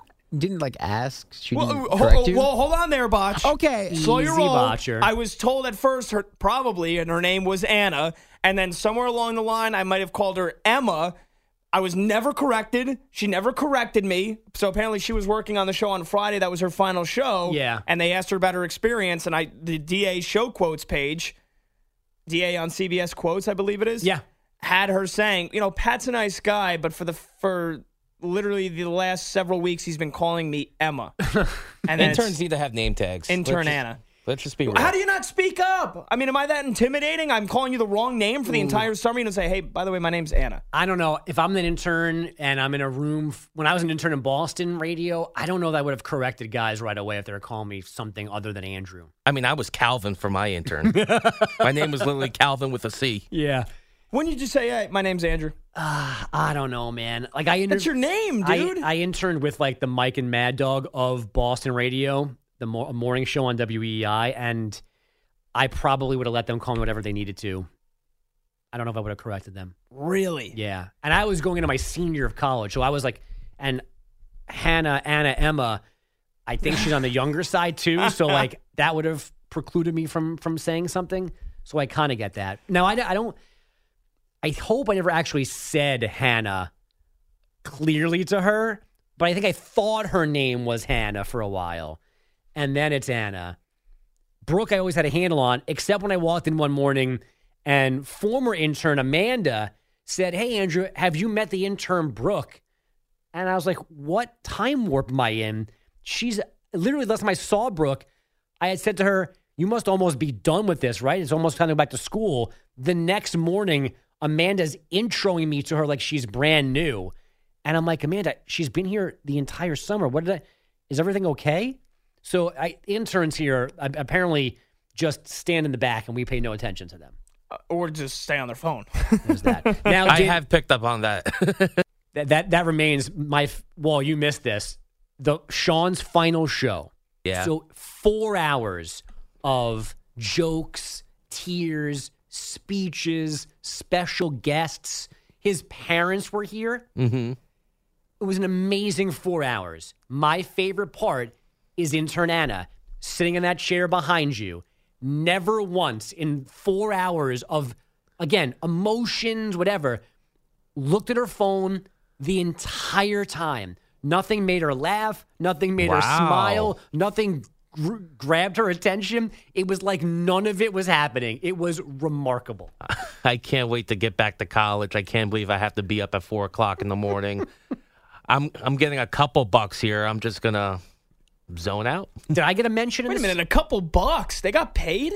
That's what I heard. I think they have to now. I think that was the thing. I think that's a we the company, not you know, earmuffs. I think CBS as a whole was one of the places that got sued for like mistreating or overusing interns, which is why we didn't have this might predate you. We didn't have interns for a while because then the company had an actual legal battle, and now the whole thing has changed. I think they get something. So that was, I thought it was COVID. It might just be like a travel stipend, but they do get something. It's not just like indentured servitude anymore. I mean, the, the, as they should. They should be paid. Interns should be paid. I was just in shock because any internship I had, oh, that's not true. I was paid. I wasn't. I had to deliver d- pizzas at night just to get to just to get to the city. Yeah. Wow. When I did an internship with the Somerset Patriots, they were an independent team. Now they're the Yankees Double A affiliate. That was technically an internship, and I was paid for that. So I guess I, Yeah, I, I, I did shouldn't get too shocked. I did not get paid in Boston. I just had to write a month. Like I was there for six weeks. I had to write once a week, like a journal entry that a communications professor looked at what I had done, checked it off, and I got full class credit for that. So your parents basically had to pay for your entire six week stay there. No, um, we stayed. I was actually I was already dating my wife at that point. We stayed in an off-campus apartment, like us and six friends. The the actual tenants went home for the summer. We took them took the lease over, and I was still getting paid to work for the Fordham radio station, and I had a regular job in Boston for a focus group company, cold calling people, asking them to come in and sit in the focus groups. That sucked, but that's how I got money that summer to pay for me getting back and forth on buses and trains and cabs, early morning WEEI shifts. So did did Anna say anything nice about me on Friday? I Let's don't know. not- Was it Bosh? It You was were working it on the was- show, weren't it you? It was a pretty bland interview. Okay. To say the least. Okay. She's going she's going to Spain Okay. to do radio there, Sure. communications there, so Okay. that's interesting. Other than that, it was very uh uh Right. and And I'm- that's and that's coming from Botch. Right. Who's a Ah. very quiet guy himself. Right. yeah. Yeah, I- Not that you're bland. You're just you're quiet. it, it was qui- it was a quiet interview. I had I had her mic on like the maximum possible sounding and it was still very quiet. Yeah. Hence how we get to Anna, Hannah, and Emma. Right. Yeah. And not once, not once in the you know going me going out of, not not that not to sound like entitled here that she should be saying hi to me, but like you know I'm like oh when she walks in want to Hey, make sure Emma. she feels welcome. hey Emma, how you doing? and I just get hi. Not once say it's Anna. Yeah. Just tell me your name. No, I definitely made the choice to not say her name because I wasn't sure if it was Anna or Hannah. So I'd just say good morning or how are you or whatever. Or just a wave. I just left the name alone. So I didn't. And I feel like I'm pretty decent with names. Imagine like I don't know. I don't think Da knew any of their names. I don't think he was here I for was this. say, he was here three times maybe. I'm pretty sure that one of them said it would have been nice to meet DA. Did Brooke, uh, maybe Brooke did an Brooke accident dropped a great too? quote. She was like, he was the most unpredictable because she never knew when he was going to be here. Yeah, so she got it. I mean, he wasn't. He was here for like four shows. Neither one of us has done anything like normal for the last five or six weeks. And don't forget, once we hire a new Sean, then Pete disappears for like four months of paternity. I mean, this place is ridiculous. There's no place like it. Not even a little bit. They're, like when I tell people, like, dude, sometimes it's like Disneyland. There's too many characters that work Yeah. in this place. And I mean, I've only worked in radio, and I was at Sirius for a long time before here, and it's close to this, but it's not this. There's there was oversight at Sirius. There there isn't always oversight here. Like this morning, we walked in at five whatever, and the previous show was like, "Yeah, we've been on and off the air for the last hour, so good luck." The rest of the place silent. You'd think there'd be lights going off, things buzzing, phone calls being made. Yeah, okay. Sometimes it, it feels like it's March 2020 when you walk into the newsroom at five o'clock in the morning. also that too. Um, were we gonna do sports here? Oh, I haven't told you yet because I'm a good host. Uh, we do have a poll question today. It has been up at CBS Sports Radio. There still is some time to answer it before our epic fail and advanced analytics to close out the hour. Uh, coming off our earlier suntan conversation, we're asking you what's the best summer look: spray tan, Wall's uncooked chicken skin, or sunburn red like a lobster. Those are your choices at CBS Sports Radio. You're welcome in advance. Why don't we do headlines and stunts here, Boyle? You yeah, ready? sure. I'm ready. Fire away, man. All right, last night Nationals beat the Phillies 4-3 in the rubber game at the Little League World Classic in Williamsport. I still really haven't touched on some of the biggest baseball news though from the weekend. Maybe the biggest was our friends from Seattle, the Mariners, going to Houston and sweeping the Astros for the first time since 2018, capping it with a thrilling 7-6 win yesterday. Not only is it a six-game win streak for the M's, they jumped over the Blue Jays for the third and final AL, AL wildcard spot, and how about the weekend or the week Julio Rodriguez had for himself? One of the greatest weeks ever seen in the sport. He only had one hit in yesterday's win, but the four games before that, J Rod broke a major league record with 17 hits in a four game span. 17. You know when that record was set? 1925. You want to know the incredible name of who held the record? Oh, I hope it's like Bam Bam Johnson. It wasn't Smedley Hoover. It wasn't Pebbles Dunkerson. It was, Was it Buttercup Dickinson? It, it wasn't Buttercup Dickinson. It was Ah. the real life name of Milt Stock. okay. Milt Stock of the Brooklyn Robins. Um, Julio raises his average this late in the season. We're 125 games in. And in a four game span, he raised his average from 256 to 278. He's been ridiculous since the All Star break. Yep, here he a was after the game yesterday. What's uh, hey, what's been working for you, pal? But I never even I never hit in college. I only pitched. But I just remember in high school when you're in a hot streak, man. It literally the ball does look like a beach ball. If like you it looks say like so. everything you I'm swing. still waiting for my first hot stretch. it looks everything you swing at it. You're thinking you're gonna rip one in the gaps or right up the middle. And when you have 17 hits in a four game span, I can't even imagine the kind of confidence he was going up there with. I was such a bad hitter that I remember a foul ball that I hit because it was so well hit down the left field line that I actually thought it had a chance of being a home run. That's how crappy of a hitter I was. That on my top five hits in my lifetime, one of them is a long, dangerously close to the foul pole foul ball. So I got nothing on Julio having 17 hits in four days in the big leagues. Kevin Wall might be the most informed hitter uh, in this entire room right Is now. Is that true? he had is an right. inside the park home run in the celebrity uh, softball game for our affiliates down the hall. You know, I meant I've meant to ask you this. Well, I think I've seen you since then. The story I heard was that you kind of invited yourself to that game. I was not. Inv- I did not invite myself. Okay. I was doing the overnight that night, and I was producing for uh, Keith McPherson on the other side, and we were talking about it, and he was like, "Do you plan on showing up?" And I'm like, "You know, I'm actually off in the evening, so I was invited by Keith, Okay. and then I was just hanging out, and they're like, "Do you want to play?" So that was it. Uh, hey, opportune time. You got Yeah. picked up right at the deadline, and you you roped one down the right field line. Exactly. So I didn't invite myself. Okay. I, I there was a lot of chatter of how did Kevin Yes. Wall get in that game. I'm I'm going to be honest. Yeah, I, I know. So I mean, the story. Hey, you, you don't listen to the haters, man. You you showed up and you proved, hey, I should I be put here. my That's all that matters. on, and I hit one. Because guess what? I didn't play. I wanted to play in the game. I told him I would play. I didn't play. You went and you played. It's like a. sh- It's like the Schwartz method. Schwartz gets things because he asks for stuff. Now at times, it's shameless and embarrassing, but it pays off in the end. Like I guarantee you, I'd bet money that the Red Bulls jersey that Da wore on the show last week. He asked for it. That Schwartz got one too because he has asked for so many Red Bulls things that he's just on their list. I mean, the Joe Klecko thing was ridiculous. Yes.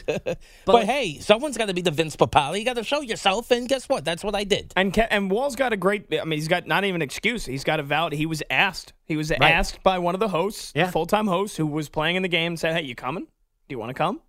And you went and you got in the game. And then you delivered. And you delivered an inside the park home run. I didn't embarrass myself. Did you trash talk teenagers like Boyle did in the flag football game earlier this year? No, I did not. Okay. All right. There were no teenagers to really troll. Okay. You behaved yourself in general. I behaved myself. Yeah, you Boomer could have you could have trash talked and not felt bad about it at all because they weren't 17. Right. Boyle was so bad on the flag football game that even Boomer was embarrassed by it. Oh God, dude! Look, when a former MVP in the NFL, when you show up and you play for him, and he goes, "Hey," and he goes, "Hey, Boyle, you better not, you better show up today, man." Like, I'm sorry that that switch is getting turned on and it's not getting turned off. If only I was around during that time when you guys played. I would have been like, ah. I used to play quarterback too. I have, I have an arm. I got this, Boomer. Don't got worry. this. Sit down, Boomer. yeah, play tight ends. But yeah, I did say I did after I scored the first touchdown. I yelled, "I'm him" in front of the kid's face who was defending me, and I spiked it. Pat's gonna be the Pat's gonna be the coach when he has kids. Uh, remember Will Ferrell kicking and screaming when he's all jacked up on coffee? Yep. He takes the cone and he's screaming at the kids, "Loser, loser!"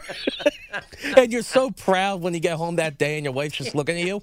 Like I can't believe I, married I can't this believe lunatic. I married someone who's screaming inside a cone, yelling at ten year olds that they're losers. Well, there you go, Kev. That's all part of the process of the seed spreading. I don't want to know who my kids are. Just tell me who they are when they're 18 and they're signing a professional contract. But you'll coach strangers teams. You can yell at those kids. If I'm getting paid for it, Right. I'll, I'll not, I don't want to coach for free. That's too much time. I don't have patience. It's I'm parents I don't suck. have I don't have patience for the kids that that are sitting in left field staring at the the freaking clouds picking sunflowers off the ground and a fly ball gets smoked right past them. I don't have time for that. Yeah. Well, hopefully it's in your future. And hopefully one of those kids picks their nose well enough to stay in your will and takes care of you when you have dementia. My dad was a pretty solid coach. They basically kicked him out of the league because he would smoke cigarettes behind the dugout. but we were good. We got to the championship game and and got to the semifinals in the two years he coached me and you know rec little league. And I remember the one kid asked him this little five foot. Well, uh, we were nine, so I guess at the time he was like three foot nothing, little unathletic kid. And he goes, he goes, Coach Boyle, can I play first base? And my dad just goes, Not in my lifetime. Pat Stan and Jody Mack, legendary coaches in the nineties, just chain smoking between games. Coach Boyle. My dad's actually, speaking of which, eight years no smoking cigarettes. Good for him, Turned man. Turned his life around. That's doesn't awesome. drink. He used to drink. Uh, doesn't drink anymore either. That's awesome. Big time props for him. Uh, anyway, back to sports. Um, the Mariners also now just three games back of the Rangers in the AL West. Those Rangers who lost to the Brewers yesterday, six two. Max Scherzer passed Phil Niekro for 11th all time on the career strikeouts list, but then couldn't find a way out of the 4th inning. Three hits, three runs, four walks. With the win, the Brew Crew maintain a three game lead over the Cubbies in the NL Central. Speaking of which, go Cubs, go. Carlos with a K had the audacity to trash Kyle Hendricks last week. All he did was turn around and deliver six and a third innings, a one run ball. Cubbies held off a late Royals comeback to win 4 3. Finally, zipping through the uh, the other notable scores, Orioles blasted the A's 12-1 to finish a sweep. Cardinals avoided the sweep by beating the Mets 7-2. Blue Jays smoked the Reds 10-3. Brandon Belt two homers in that one. Red Sox swept the Yanks and dropped them to their eighth straight loss for the first time in 28 years. And in Minnesota, Dallas Keuchel, who basically was brought out of the woodwork by the Twins three weeks ago, his third major league start this year took a perfect game into the seventh inning. Twins blanked the Pirates 2-zip. Isn't that incredible? Uh, yeah, because he had tried one, at least once before to He get only, back in. I think in. he pitched for the Reds two games last year, and the year before that was The with some other team. I think it was Arizona two years ago. and neither one went well. was terrible. Yep, he was pitching well in the minors. The Twins finally brought him up, and he get the first what 19 guys out yesterday. Now, what does that what does that say? Does that say the Pirates that, suck. Okay. Yeah. I was gonna say, does that say that like even uh, with a shred of the talent he used to have, Dallas Keuchel and like professional athletes in Major League Baseball are still that good, or are some teams that bad? It's like 60-40 Pirates suck. yeah. Pirates, still still good Dallas Keuchel. the Pirates were in like in first place in the first two weeks of May. yeah. Now they're they've been as bad as Oakland and Kansas City the Yep. last two months. Yep, can't win a thing. Uh, NFL news over the weekend. Sam Howell named QB1 for the Commanders. He will play tonight when preseason week two concludes. The Ravens have a 24 game preseason winning streak on the line, which continues to mystify me and hopefully everybody else. Uh, Ravens, by the way, signed Jadeveon Clowney to a one-year deal over the weekend. Two and a half million could be worth up to six mil. Pass rusher and former number one overall pick spent the last two years with the Browns. Nine sacks in 2021, just two sacks last year. Uh, we know Aaron Rodgers will make his unofficial Jets debut later this week on Saturday when they play the Giants. And again, I feel like it's important to mention it each hour.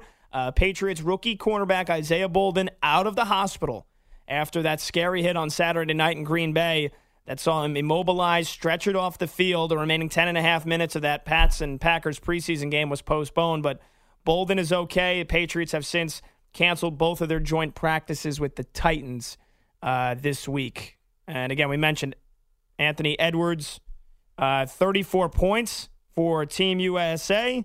They beat Germany in the final tune up before the FIBA World Cup in the Philippines. That kicks off for USA on Saturday. They'll play New Zealand. BMW Championship, Viktor Hovland, a final round record 61 at Olympia Fields in Illinois. That won it. And uh, tennis, Novak Djokovic avenged the Wimbledon loss, beat Carlos Alcaraz in a three set thriller in the Cincinnati Masters final. Coco Gauff, by the way, 19 years old. Feels like she's been around for a long time already. She's still 19 won her first Masters title yesterday, beating Karolina Muchova. All right, Boyle, let's get stunned. Karolina Muchova. All right, Boyle, let's get stunned. Oh, yeah. Wow, I forgot about that.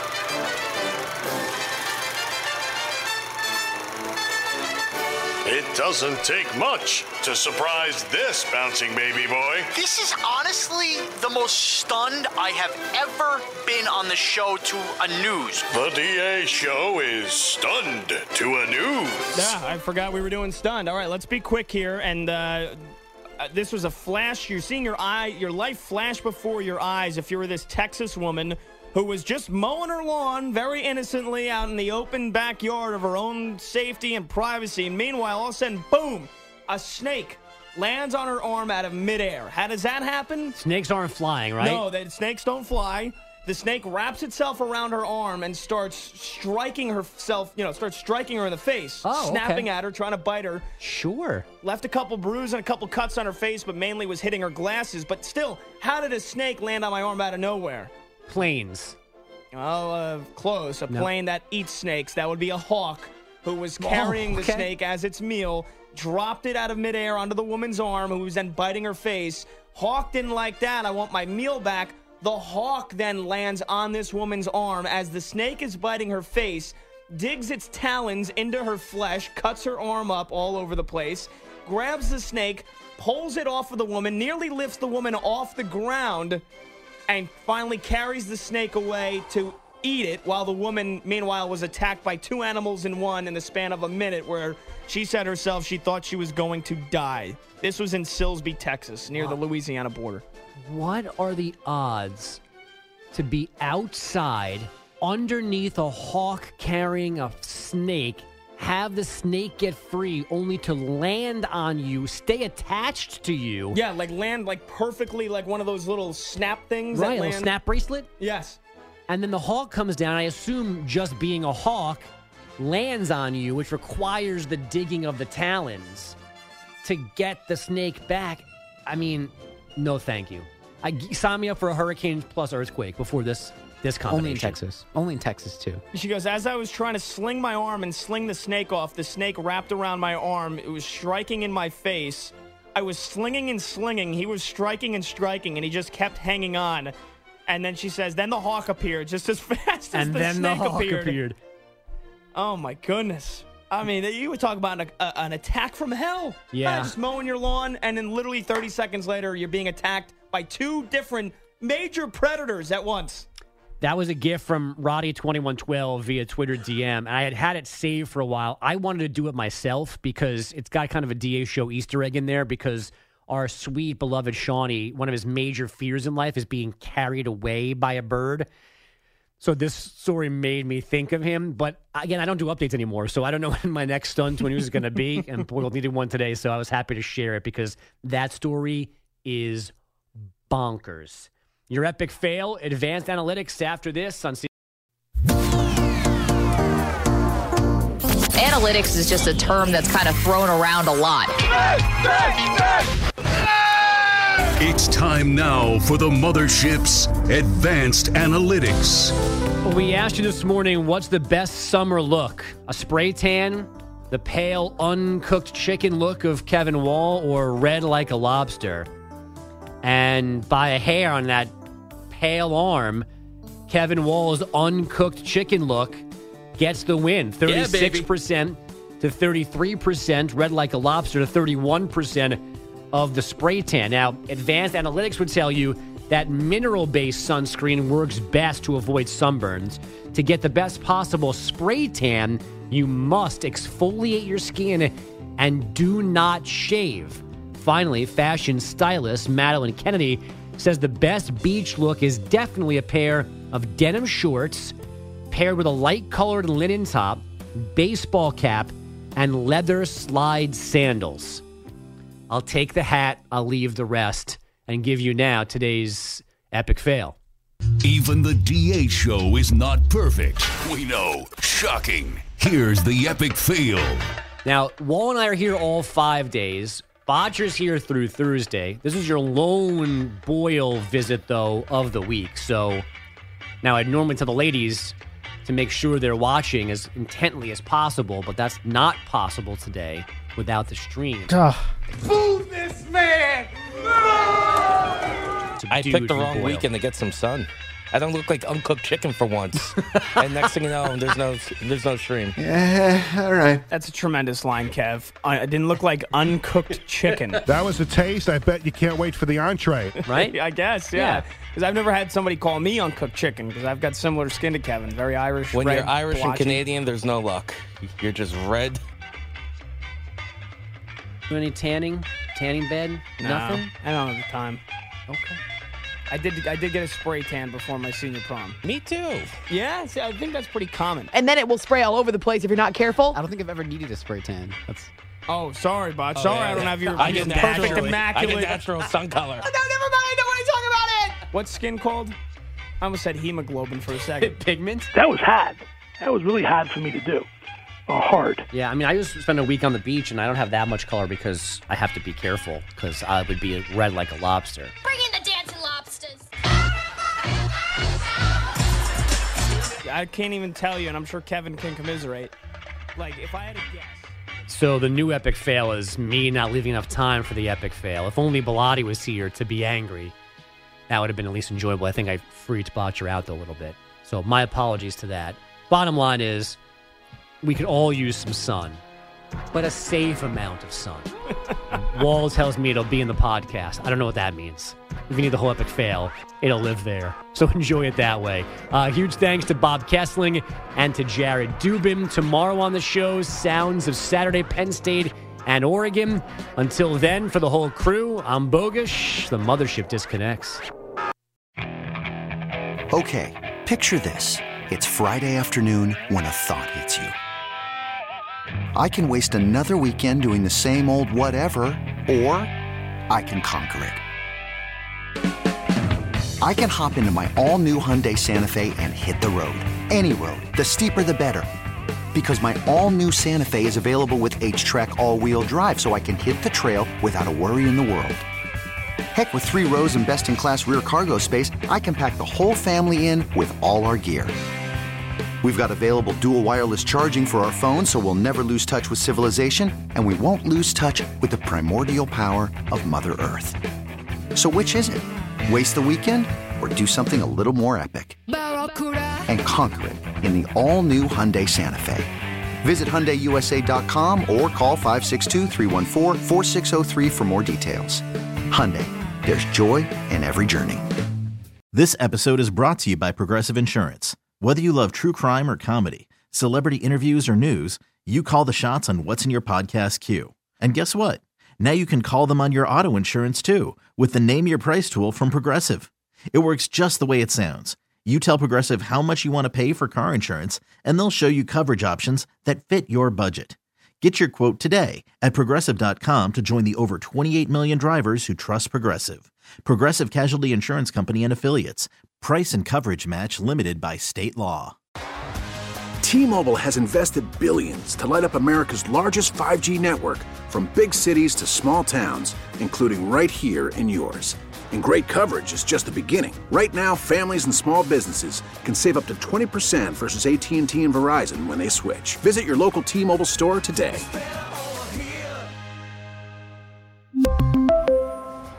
Plan savings with 3 lines of T-Mobile Essentials versus comparable available plans. Plan features and taxes and fees may vary.